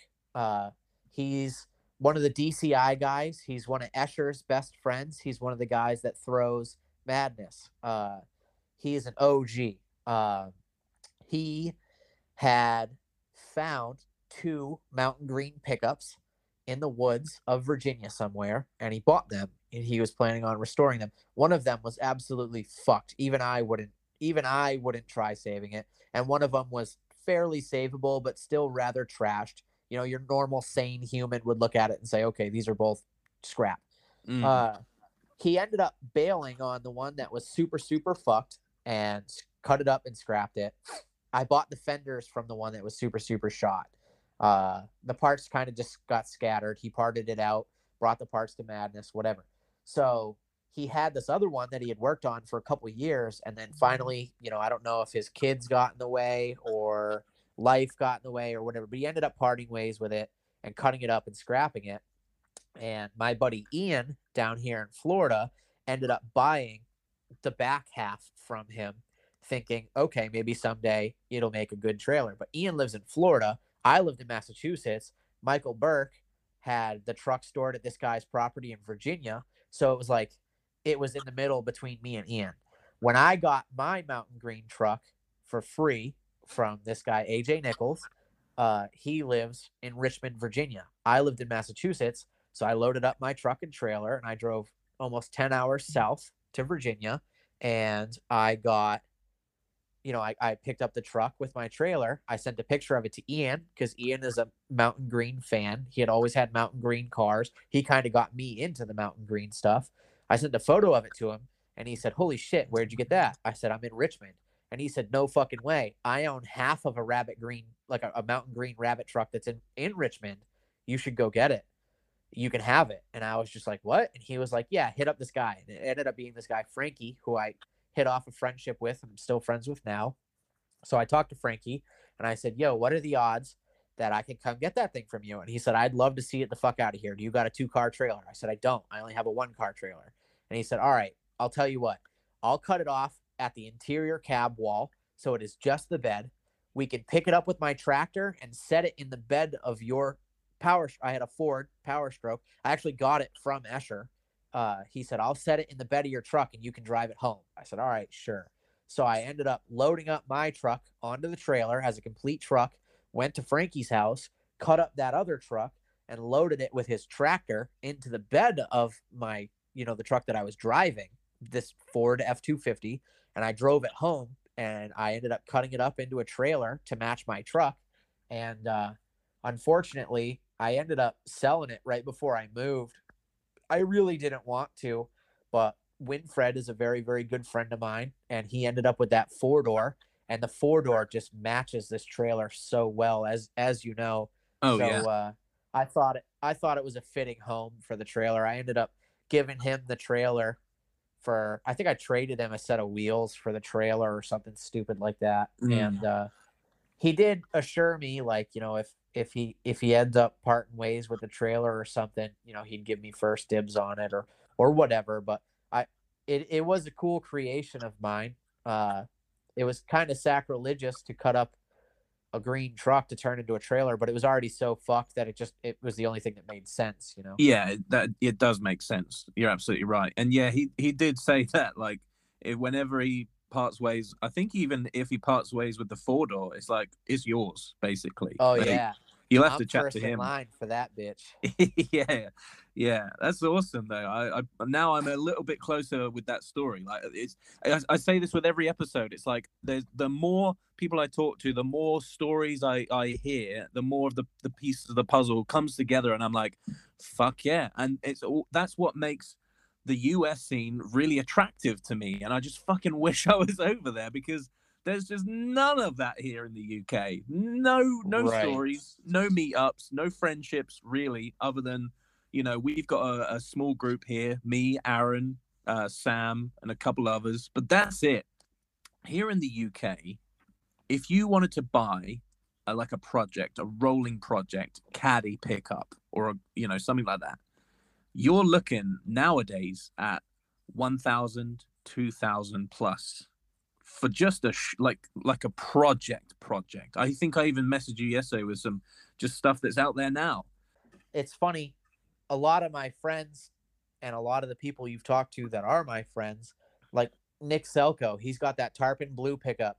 We both got that for free. Uh, Mm. he got that black pickup. I'm sure the, the you know the body dropped pickup there. You know that truck. Uh, Mm-hmm. he got that for free. I got my green truck for free. I just got this ratty two door for free. Uh, Billy got that yellow truck from us for free. Uh, you know, so yes, there's a lot of us that are getting stuff for free. My buddy Cole got a free Rabbit convertible from Poplin that is super super solid and nice. You know, so a lot of us, yeah, we're dealing with free stuff here, so it's a free for all. You know, kind of fuck off and do whatever. But the same inflated market is a thing here. If you were to say, okay, I've never been into rabbits, I have no ties into the rabbit community whatsoever. I want a rabbit truck shell to restore, and I want to start with one that's rust free. You're going to be spending twenty five hundred dollars on just a shell. Right. So it is So- very similar then, if, if you're out of the community. It is for sure. Interesting. Interesting. Well, is there anything else that you think we should touch on with this episode in terms of educating people and telling, you know, answering questions that you get on a regular basis or telling people things that, you know, a lot of people don't know about? No, I, I think in the history aspect, I think we probably covered most of most of what I know anyway. Never never mind what's out there. Uh, Mm. you know, I'm, I'm sure there'll be more to be learned from Bobby because he does have all the written down, you know, literature, and there's certainly boatloads and boatloads to learn from Captain Morgan. Uh, but you know, I, I think that I pretty much I, I think I I mean I, I don't think any of it is necessarily like wrong, but there's probably stuff that I've got mixed up or whatever, and I think it's all it's hard to keep everything straight when it's you know almost 50 years old now and just you know written down on a forum somewhere or word of mouth or this or that. But as for things that I've learned you know I've I've learned a lot and I've learned a lot a lot about the early Westy stuff because I'm certainly most passionate about it. Uh so I, I think I covered what I could really. Uh I'm No, you did a very good job. I'm always I'm always happy to answer questions, of course, too. If if people say, you know, I, I have a question that you didn't cover, whatever, I, I'd love to hear it. You know, I, I'm always open to anything. I don't care. But uh, Mm. you know, I, I think we covered most of it. Yeah, I think you did a very good job, mate. Very good job. Thanks. Now, we've probably spoken about it before about like your the one and stuff like that. Has anything changed since we'd spoken about you know what it is the your perfect truck, what it looks like, and stuff like that? No, not necessarily. Uh, you know, I'm, I'm fucking around with this rotten white two door here that my buddy Chris gave me generously. Uh, Mm. you know, it's not, it's not a lifer to me. You know, if it sits around for a long time because I did something crazy with it, you know, cool. That's awesome. If somebody buys it, cool. That's awesome too. I, I don't Mhm. really care. The car is really kind of just every year I try to do something silly to go to madness. And I guess this is kind of what I'm going to try to do for this year. But, uh, Mm. no, I, I really, I haven't even been looking. Uh, I'm not on, I'm not on any of the Facebook groups anymore. Uh, you know, so I don't really see all the crazy cool shit that's going by. So, no, I haven't particularly found the one. Uh, No. but I'm sure at some point I will. You know what? Like going back to what you said earlier about not having a computer and not owning a games console and stuff like that. I wouldn't be able to keep up with you guys. I wouldn't be able to get in touch with people that, and I wouldn't be able to do this fucking podcast. I wouldn't be able to. I wouldn't be able to finish my build probably if I didn't have access to the internet and Instagram. Do you know what I mean? I, although I Oh, would love to. you know I Absolutely. I'd love your Uh, little lifestyle over there. I I I just picturing it now in Florida. You just got like a big old house with a fuck ton of land and a shit ton of vehicles scattered around, and uh, you could just take your pick on which one you want to work on and stuff. And it's like, man, I just don't have that sort of um.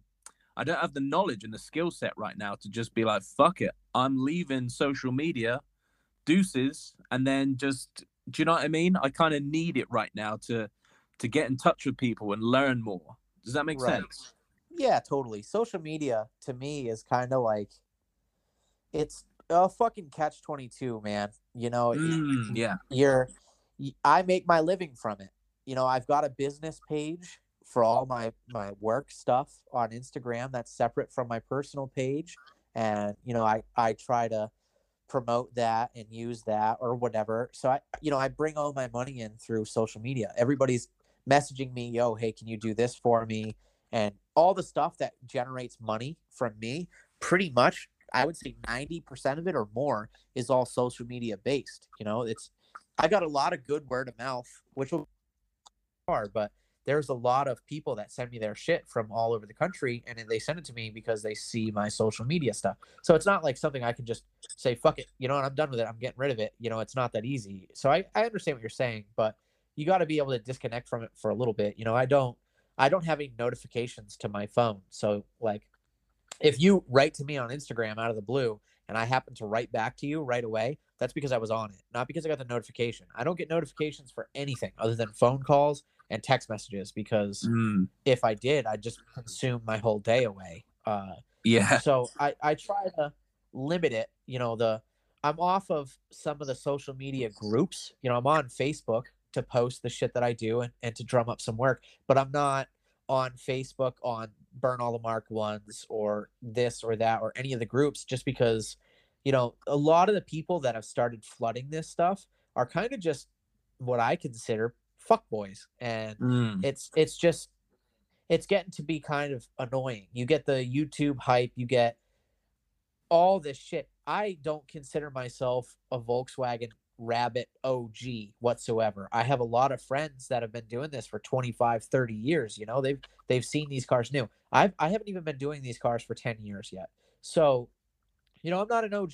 I'm not. I'm just a kid that stuck his nose in everybody's business, learned a bunch of shit, does his thing and hasn't pissed off the wrong person yet, I guess. But there's a lot of these young young little fuckers that come into it and you know, you you say, "No, your information's wrong. This is actually what's right." Not trying to be a dickhead, just trying to, you know, put it out there and you get told that you know, "Oh, go kill yourself. You're an asshole." This that. You know, fuck you. Blah, blah, blah. I just don't want to deal with it. I don't I don't care about the I'm not playing fucking you know, Halo and pissed off, you know, at a 15 year old and listening to him telling me he's going to plow my mom or something. That's not what I'm doing this for. You know, I, I, it's just stupid. Uh, there's no reason for that shit. And, you know, I, I just got pissed off about it. So I, I left some of the groups just because they kind of just suck now, you know? It's nothing against Mm. the groups or the people that run them. It's everything against the little fucking shithead kids. And I, there's a lot of them that are older too, you know? It's not just, you know, the younger generation, but just people that are just so fucking annoying. If you have the time to sit there and bitch and piss and moan all day, every day, and comment on everybody's shit, I'm not going to take you seriously because you're not getting anything else done. Mm. So Wow. there's a time and place for it. Yeah, totally. And then what what I was going to ask as well is do you see yourself doing what you're doing now for the foreseeable future? I don't know how you operate. I don't know how, what you're like uh, what you're if you think if you live in the now or are you someone who plans ahead. I don't know if you if there's anything that you sort of think, "Oh, you know what? I'd love to do that one day." You know what I mean? Like for me, I I look at um body shop painting or welding or something like that, and I'm thinking, you know what? I'd love to give that a good crack one day. Do you know what I mean? In terms of like an occupation or or a hobby or a pastime or whatever, like, is there anything? Do you think, oh, you know what? There's going to be a time when I'm not going to want to do this stuff, and I'm going to try and pursue something else. Ever come Uh, up for you? yeah it's a it's a constant conflict with me personally you know by with myself constantly uh i have pretty much no money you know i, I don't really you know i'm not wealthy by any means i think right now i've got $400 to my name and i bust my ass all day every day every week but i don't necessarily live within my means either you know i i go out and i build stupid shitty cars that i don't need to and whatever so it's it's my fault. Uh, you know, I would have substantial money probably if I busted out all this work and just kept taking on work and never did anything for myself. But with my lifestyle and how I want to live it, I mean, I'm I'm gonna be 27. I'm 26 right now. I own the home that I'm in outright with Jessica, and you know, it's she has a job at Amazon and she covers her bills, and I have a job doing what I do in the garage, and I cover my bills and quite frankly there's no reason for me to want to go out and get a job today i i woke up at eight o'clock i went to the garage i cleaned the garage all day i reorganized some of the cars in the yard i burned off some of the cardboard boxes that i had and then i did this you know i didn't really work on anything i cleaned that white car uh you know so I, it's nice being able to make your own schedule but at the same time you have to be able to make your own schedule you have to say okay Mm. no matter what i don't care if i find a million dollars on the ground tomorrow, I'll do something fun with it after I get this done. I have to get this done. So Of you have course. to be able to you have to be able to, you know, hold your own in that essence. And I think a lot of people can't. Uh it, it fights me daily, you know. Uh I would love to be able to wake up in the morning and say, This is my goal and get it done every day. But that's just it's just not the case. That's not how life works. So I don't know. Uh, Realistically, I, I won't do this for the rest of my life. I don't think. Uh, but I could be wrong. Uh, two, if you asked me two years ago, you know, two years ago, I had a job making thirty six dollars an hour at a desk watching a machine run all day, and it was fucking awesome. That satisfaction of getting a nice thousand dollar paycheck every single week with doing minimal effort, you know, it was great Mm. if you told me two years ago, yeah, you're gonna have no money, but you're gonna do what you want to do day in, day out, travel when you want to travel, you know, whatever. I'd say fuck that. No, I'm not. And here I am. So I, I, c- you know, you can never, you can never say, you know, anything positive, like you know, set in stone, because you never know what life's gonna throw at you. But Mm. no, I don't necessarily think I'll do this for the rest of my life. I, well, let's I let's take money out of it for a second. Let's take money away, and let's say money was no, like, it doesn't come into it. Like, what is, uh, are you passionate about anything else right now, or or do you see yourself in the future doing something to do with cars still, or is there anything else in the back of your head thinking I want to do this? I would, I'd like to, I'd like to try and give a go at this. it'll always be about cars. Uh, Yeah. I, if I, if you said, you know, what is your dream job, quote unquote, I want to work at an old hot rod shop. I want to I want to fabricate metal. Metal metal shaping, metal forming, sheet metal especially is one of my passions. Uh, this guy Matt Murray that I've grown to be great friends with. He used to build rabbits ages and ages ago. He was an OG of the rabbit scene way way long ago. And he does model A stuff now and he is a metal guy and that's what I'm passionate about. I am passionate about forming and shaping and recreating metal. That's what I want to do. I would love to do it in an old hot rod shop, fixing up, fixing up whatever, uh, 32 Model A's or you know, or 32s or Model A's or you know, old pickup trucks or whatever. I don't care. I just I like creating something out of metal, and the Mm. rabbit stuff is fun. It's what I know, but there's not there's no metal work shit with it. Yeah, you can stab pans in it, but you're not doing anything other than stabbing a set of pans into it. You know, so that's not what I'm passionate about. That's why like I like I like I like what they call like maybe patina blending. I like taking a set of rotten fenders that the truck is perfect, but the fenders are shit, and then you fix the fenders and you blend the paint and you throw them back on the truck and make it look like they're supposed to be there. You know, that's the stuff that I like. I like that stuff a lot. Um, and I'm still still kind of honing my skill on it. You know, I'll, I'll always forever be learning. It's not something I'm a master of, but that's that's what I'm passionate about. That's what I would Mm. love to do for a living. That's what I think I could go to bed every day saying like, okay, yeah, I'm happy with this. But I wouldn't want to do it for myself. I want to be able to drive to work knowing like, okay, today I'm going to fucking do some shit. I go in and they're like, yeah, this is your project, make it happen. Whenever it gets done, it gets done. Doesn't matter. And then I want to do it. But there's not there's not really many positions like that, you know? So in the meantime, I'm kind of using what I'm doing right now to build a quote unquote portfolio, if you will. Mm. So like when the opportunity does arise and I do find a shop that's like, okay, we need to bring somebody on that has some sort of thought process to make this happen. I want to be like, look at my shit. I, this is what I do. Here you go. Flood them with all the shit I've done and have them be like, okay, this is an easy choice to make. We want you. Yeah. That's what I that's what I want to do. That's what I do this all for. So if if I end up, you know, quote unquote building this portfolio and doing this shit for the rest of my life because I don't find that position, well, fuck it. I don't really care. I'm not the kid that ever wanted a big fancy house and millions of dollars and whatever. I don't give a shit about financial security. I'll figure it out one way or another. I just want to live here and have fun. Well, it's good that you have you have that in your you know in your noggin that you you have the drive. You have an idea, you have you have that thing like I was saying, like that that other thing that you're sort of headed towards. A lot of people don't have a goal. They don't have a path. They don't have direction. And I think you you do have that. You you you're doing the absolute right thing by doing what you're doing now with the rabbits and you know them inside out like you said.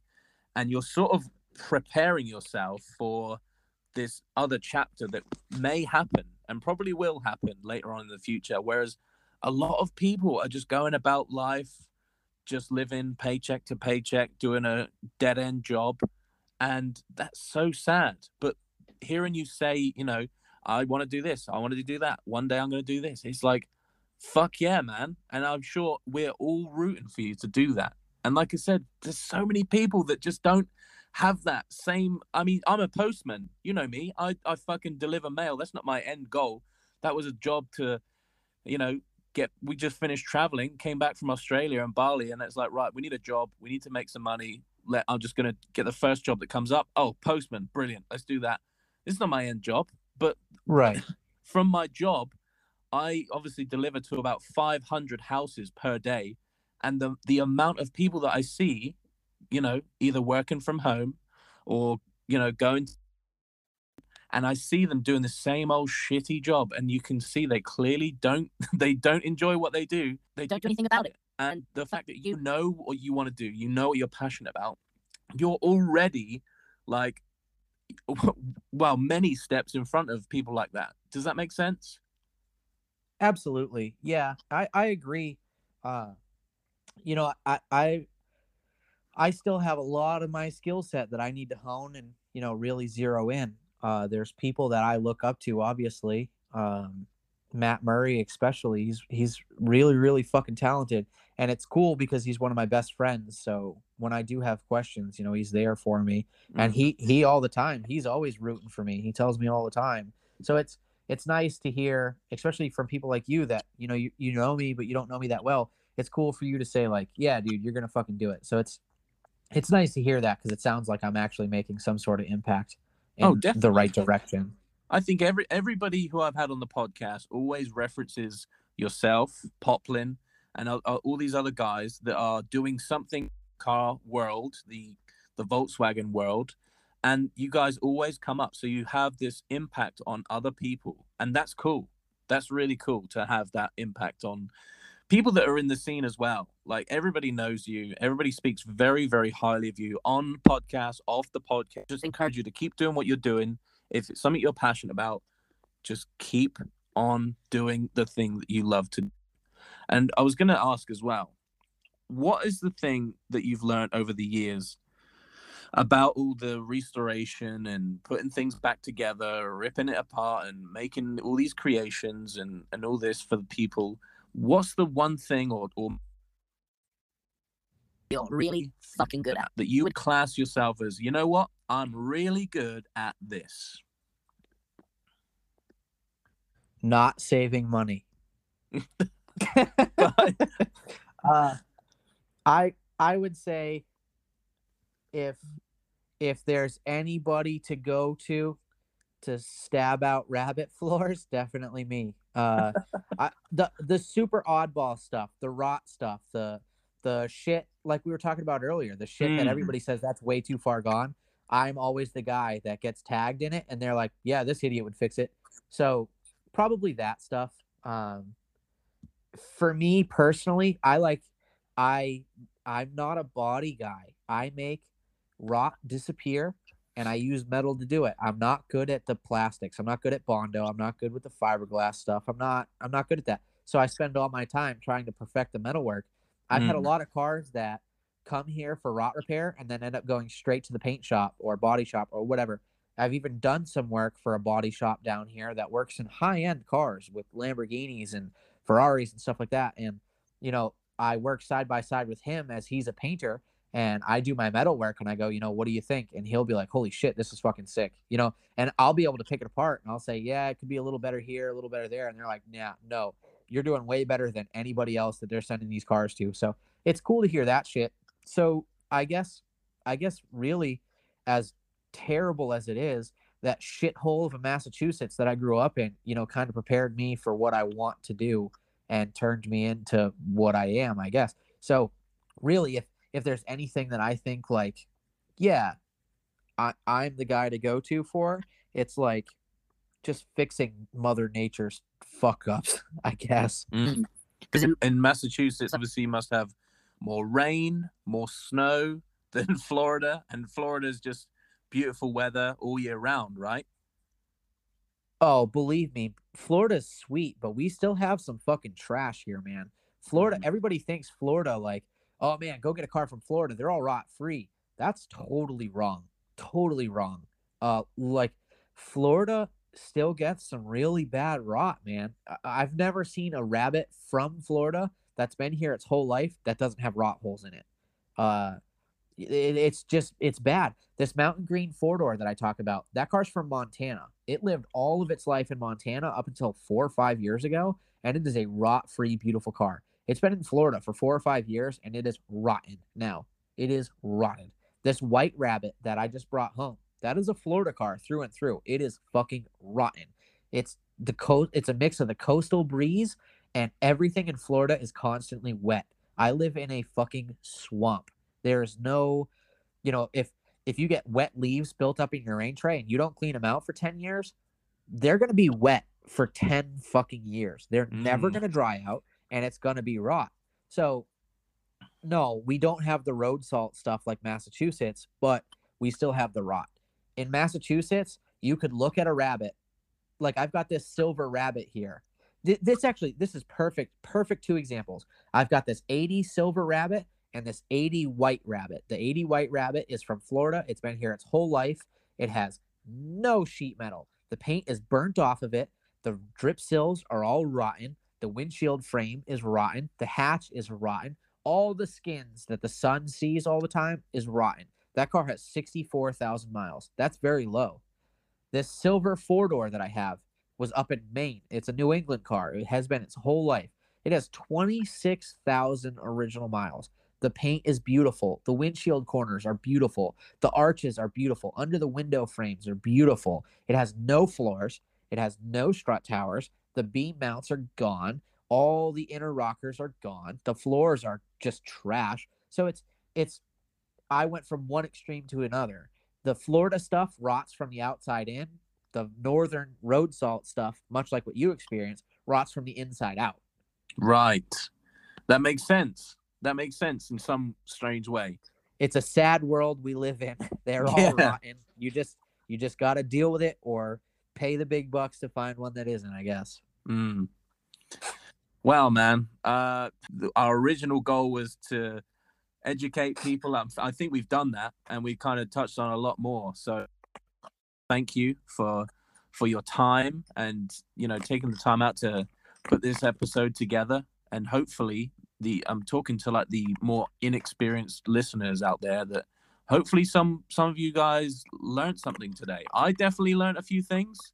Well, probably a lot of things that I didn't even consider you know, talking about things from back in 77 and 78 and and hopefully you guys picked up a few things and it hopefully it's ignited a little passion in in you to sort of do your own research and and uh you know wherever you're from whether you're in the UK or the US or in Europe inspired you to to learn where your your own vehicle has come from you know do you have any have any closing statements or advice or anything you want to say Just keep it keep it going. If you want to keep doing it, keep it going. Mm. Amen. Amen. You uh you got any of those crazy questions? Any dumb friends ask any crazy questions? Um, you know what?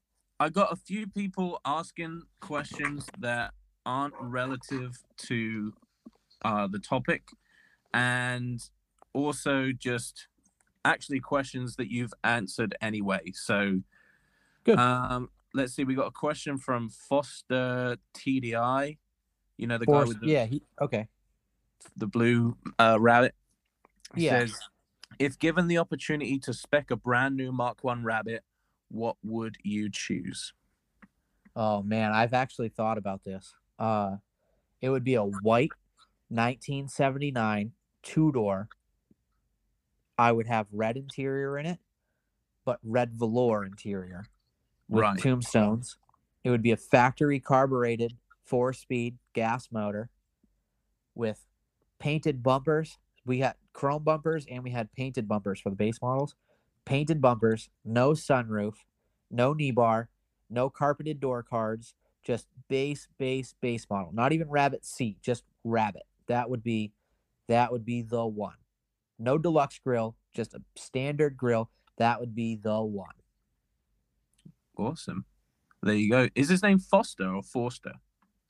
No, no, uh so it his name is I don't know, I think his name is his name might be really Foster, I'm not sure. Foster TDI. I, he bought that rabbit, the cool Lago rabbit pickup from Poplin.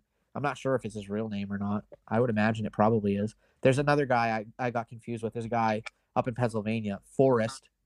He's also got a rabbit truck, so it's that's why I got confused for a second there.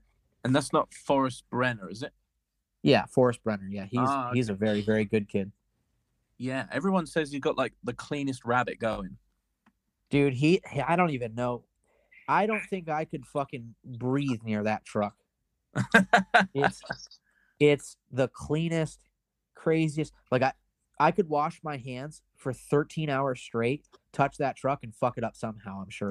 the best thing about his truck and him is that he spent all the he used that truck was a ratty little piece of shit that he used to drive back and forth and have fun with. It was kind of like a little scenester truck. And Mm. he said, All right, I'm gonna take it to the next level. And he worked on it for years. And everything he could do himself, he did. And at the end of it all, he built this absolute trailer queen show truck, whatever. But he drives the piss out of it, and that's what I love. You know what? I think there's a YouTube video on, um, and I've seen him drive the. Sh- yeah, it definitely is because I'm just looking at his Instagram now, and I recognize the house that he parked in front of, and I remember seeing him, like you say, rip it up and down that drive. And Yeah. it's All all on YouTube. I've definitely seen it now, and he's got like Yeah. the wind. The um, there's like a It's per, is it perspex? It's like a window in the in the bed looking at the uh is it like a gas tank for the at the air ride stuff. at the yeah air ride. well, Clint, I want to thank you Again.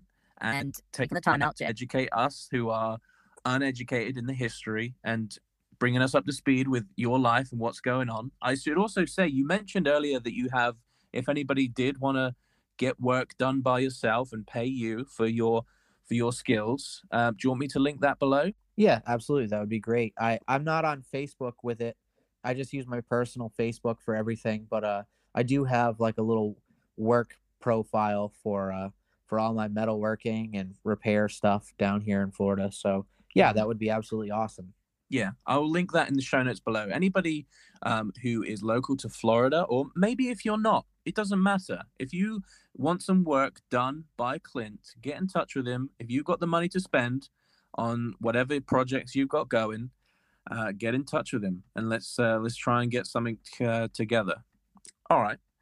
Thanks, Clint, and I'm sure I'll speak to you very soon. I hope you have an amazing week ahead of you, and uh, thank you again for doing this.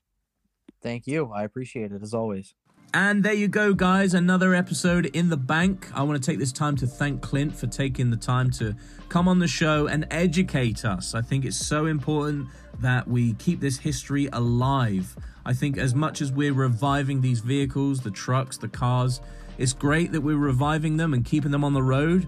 But I think it's important that we keep the history alive and the heritage needs to stay alive with it. You know, one day we're going to be passing these vehicles on to our children, and I think it's important that we pass on the knowledge and the history of where they came from.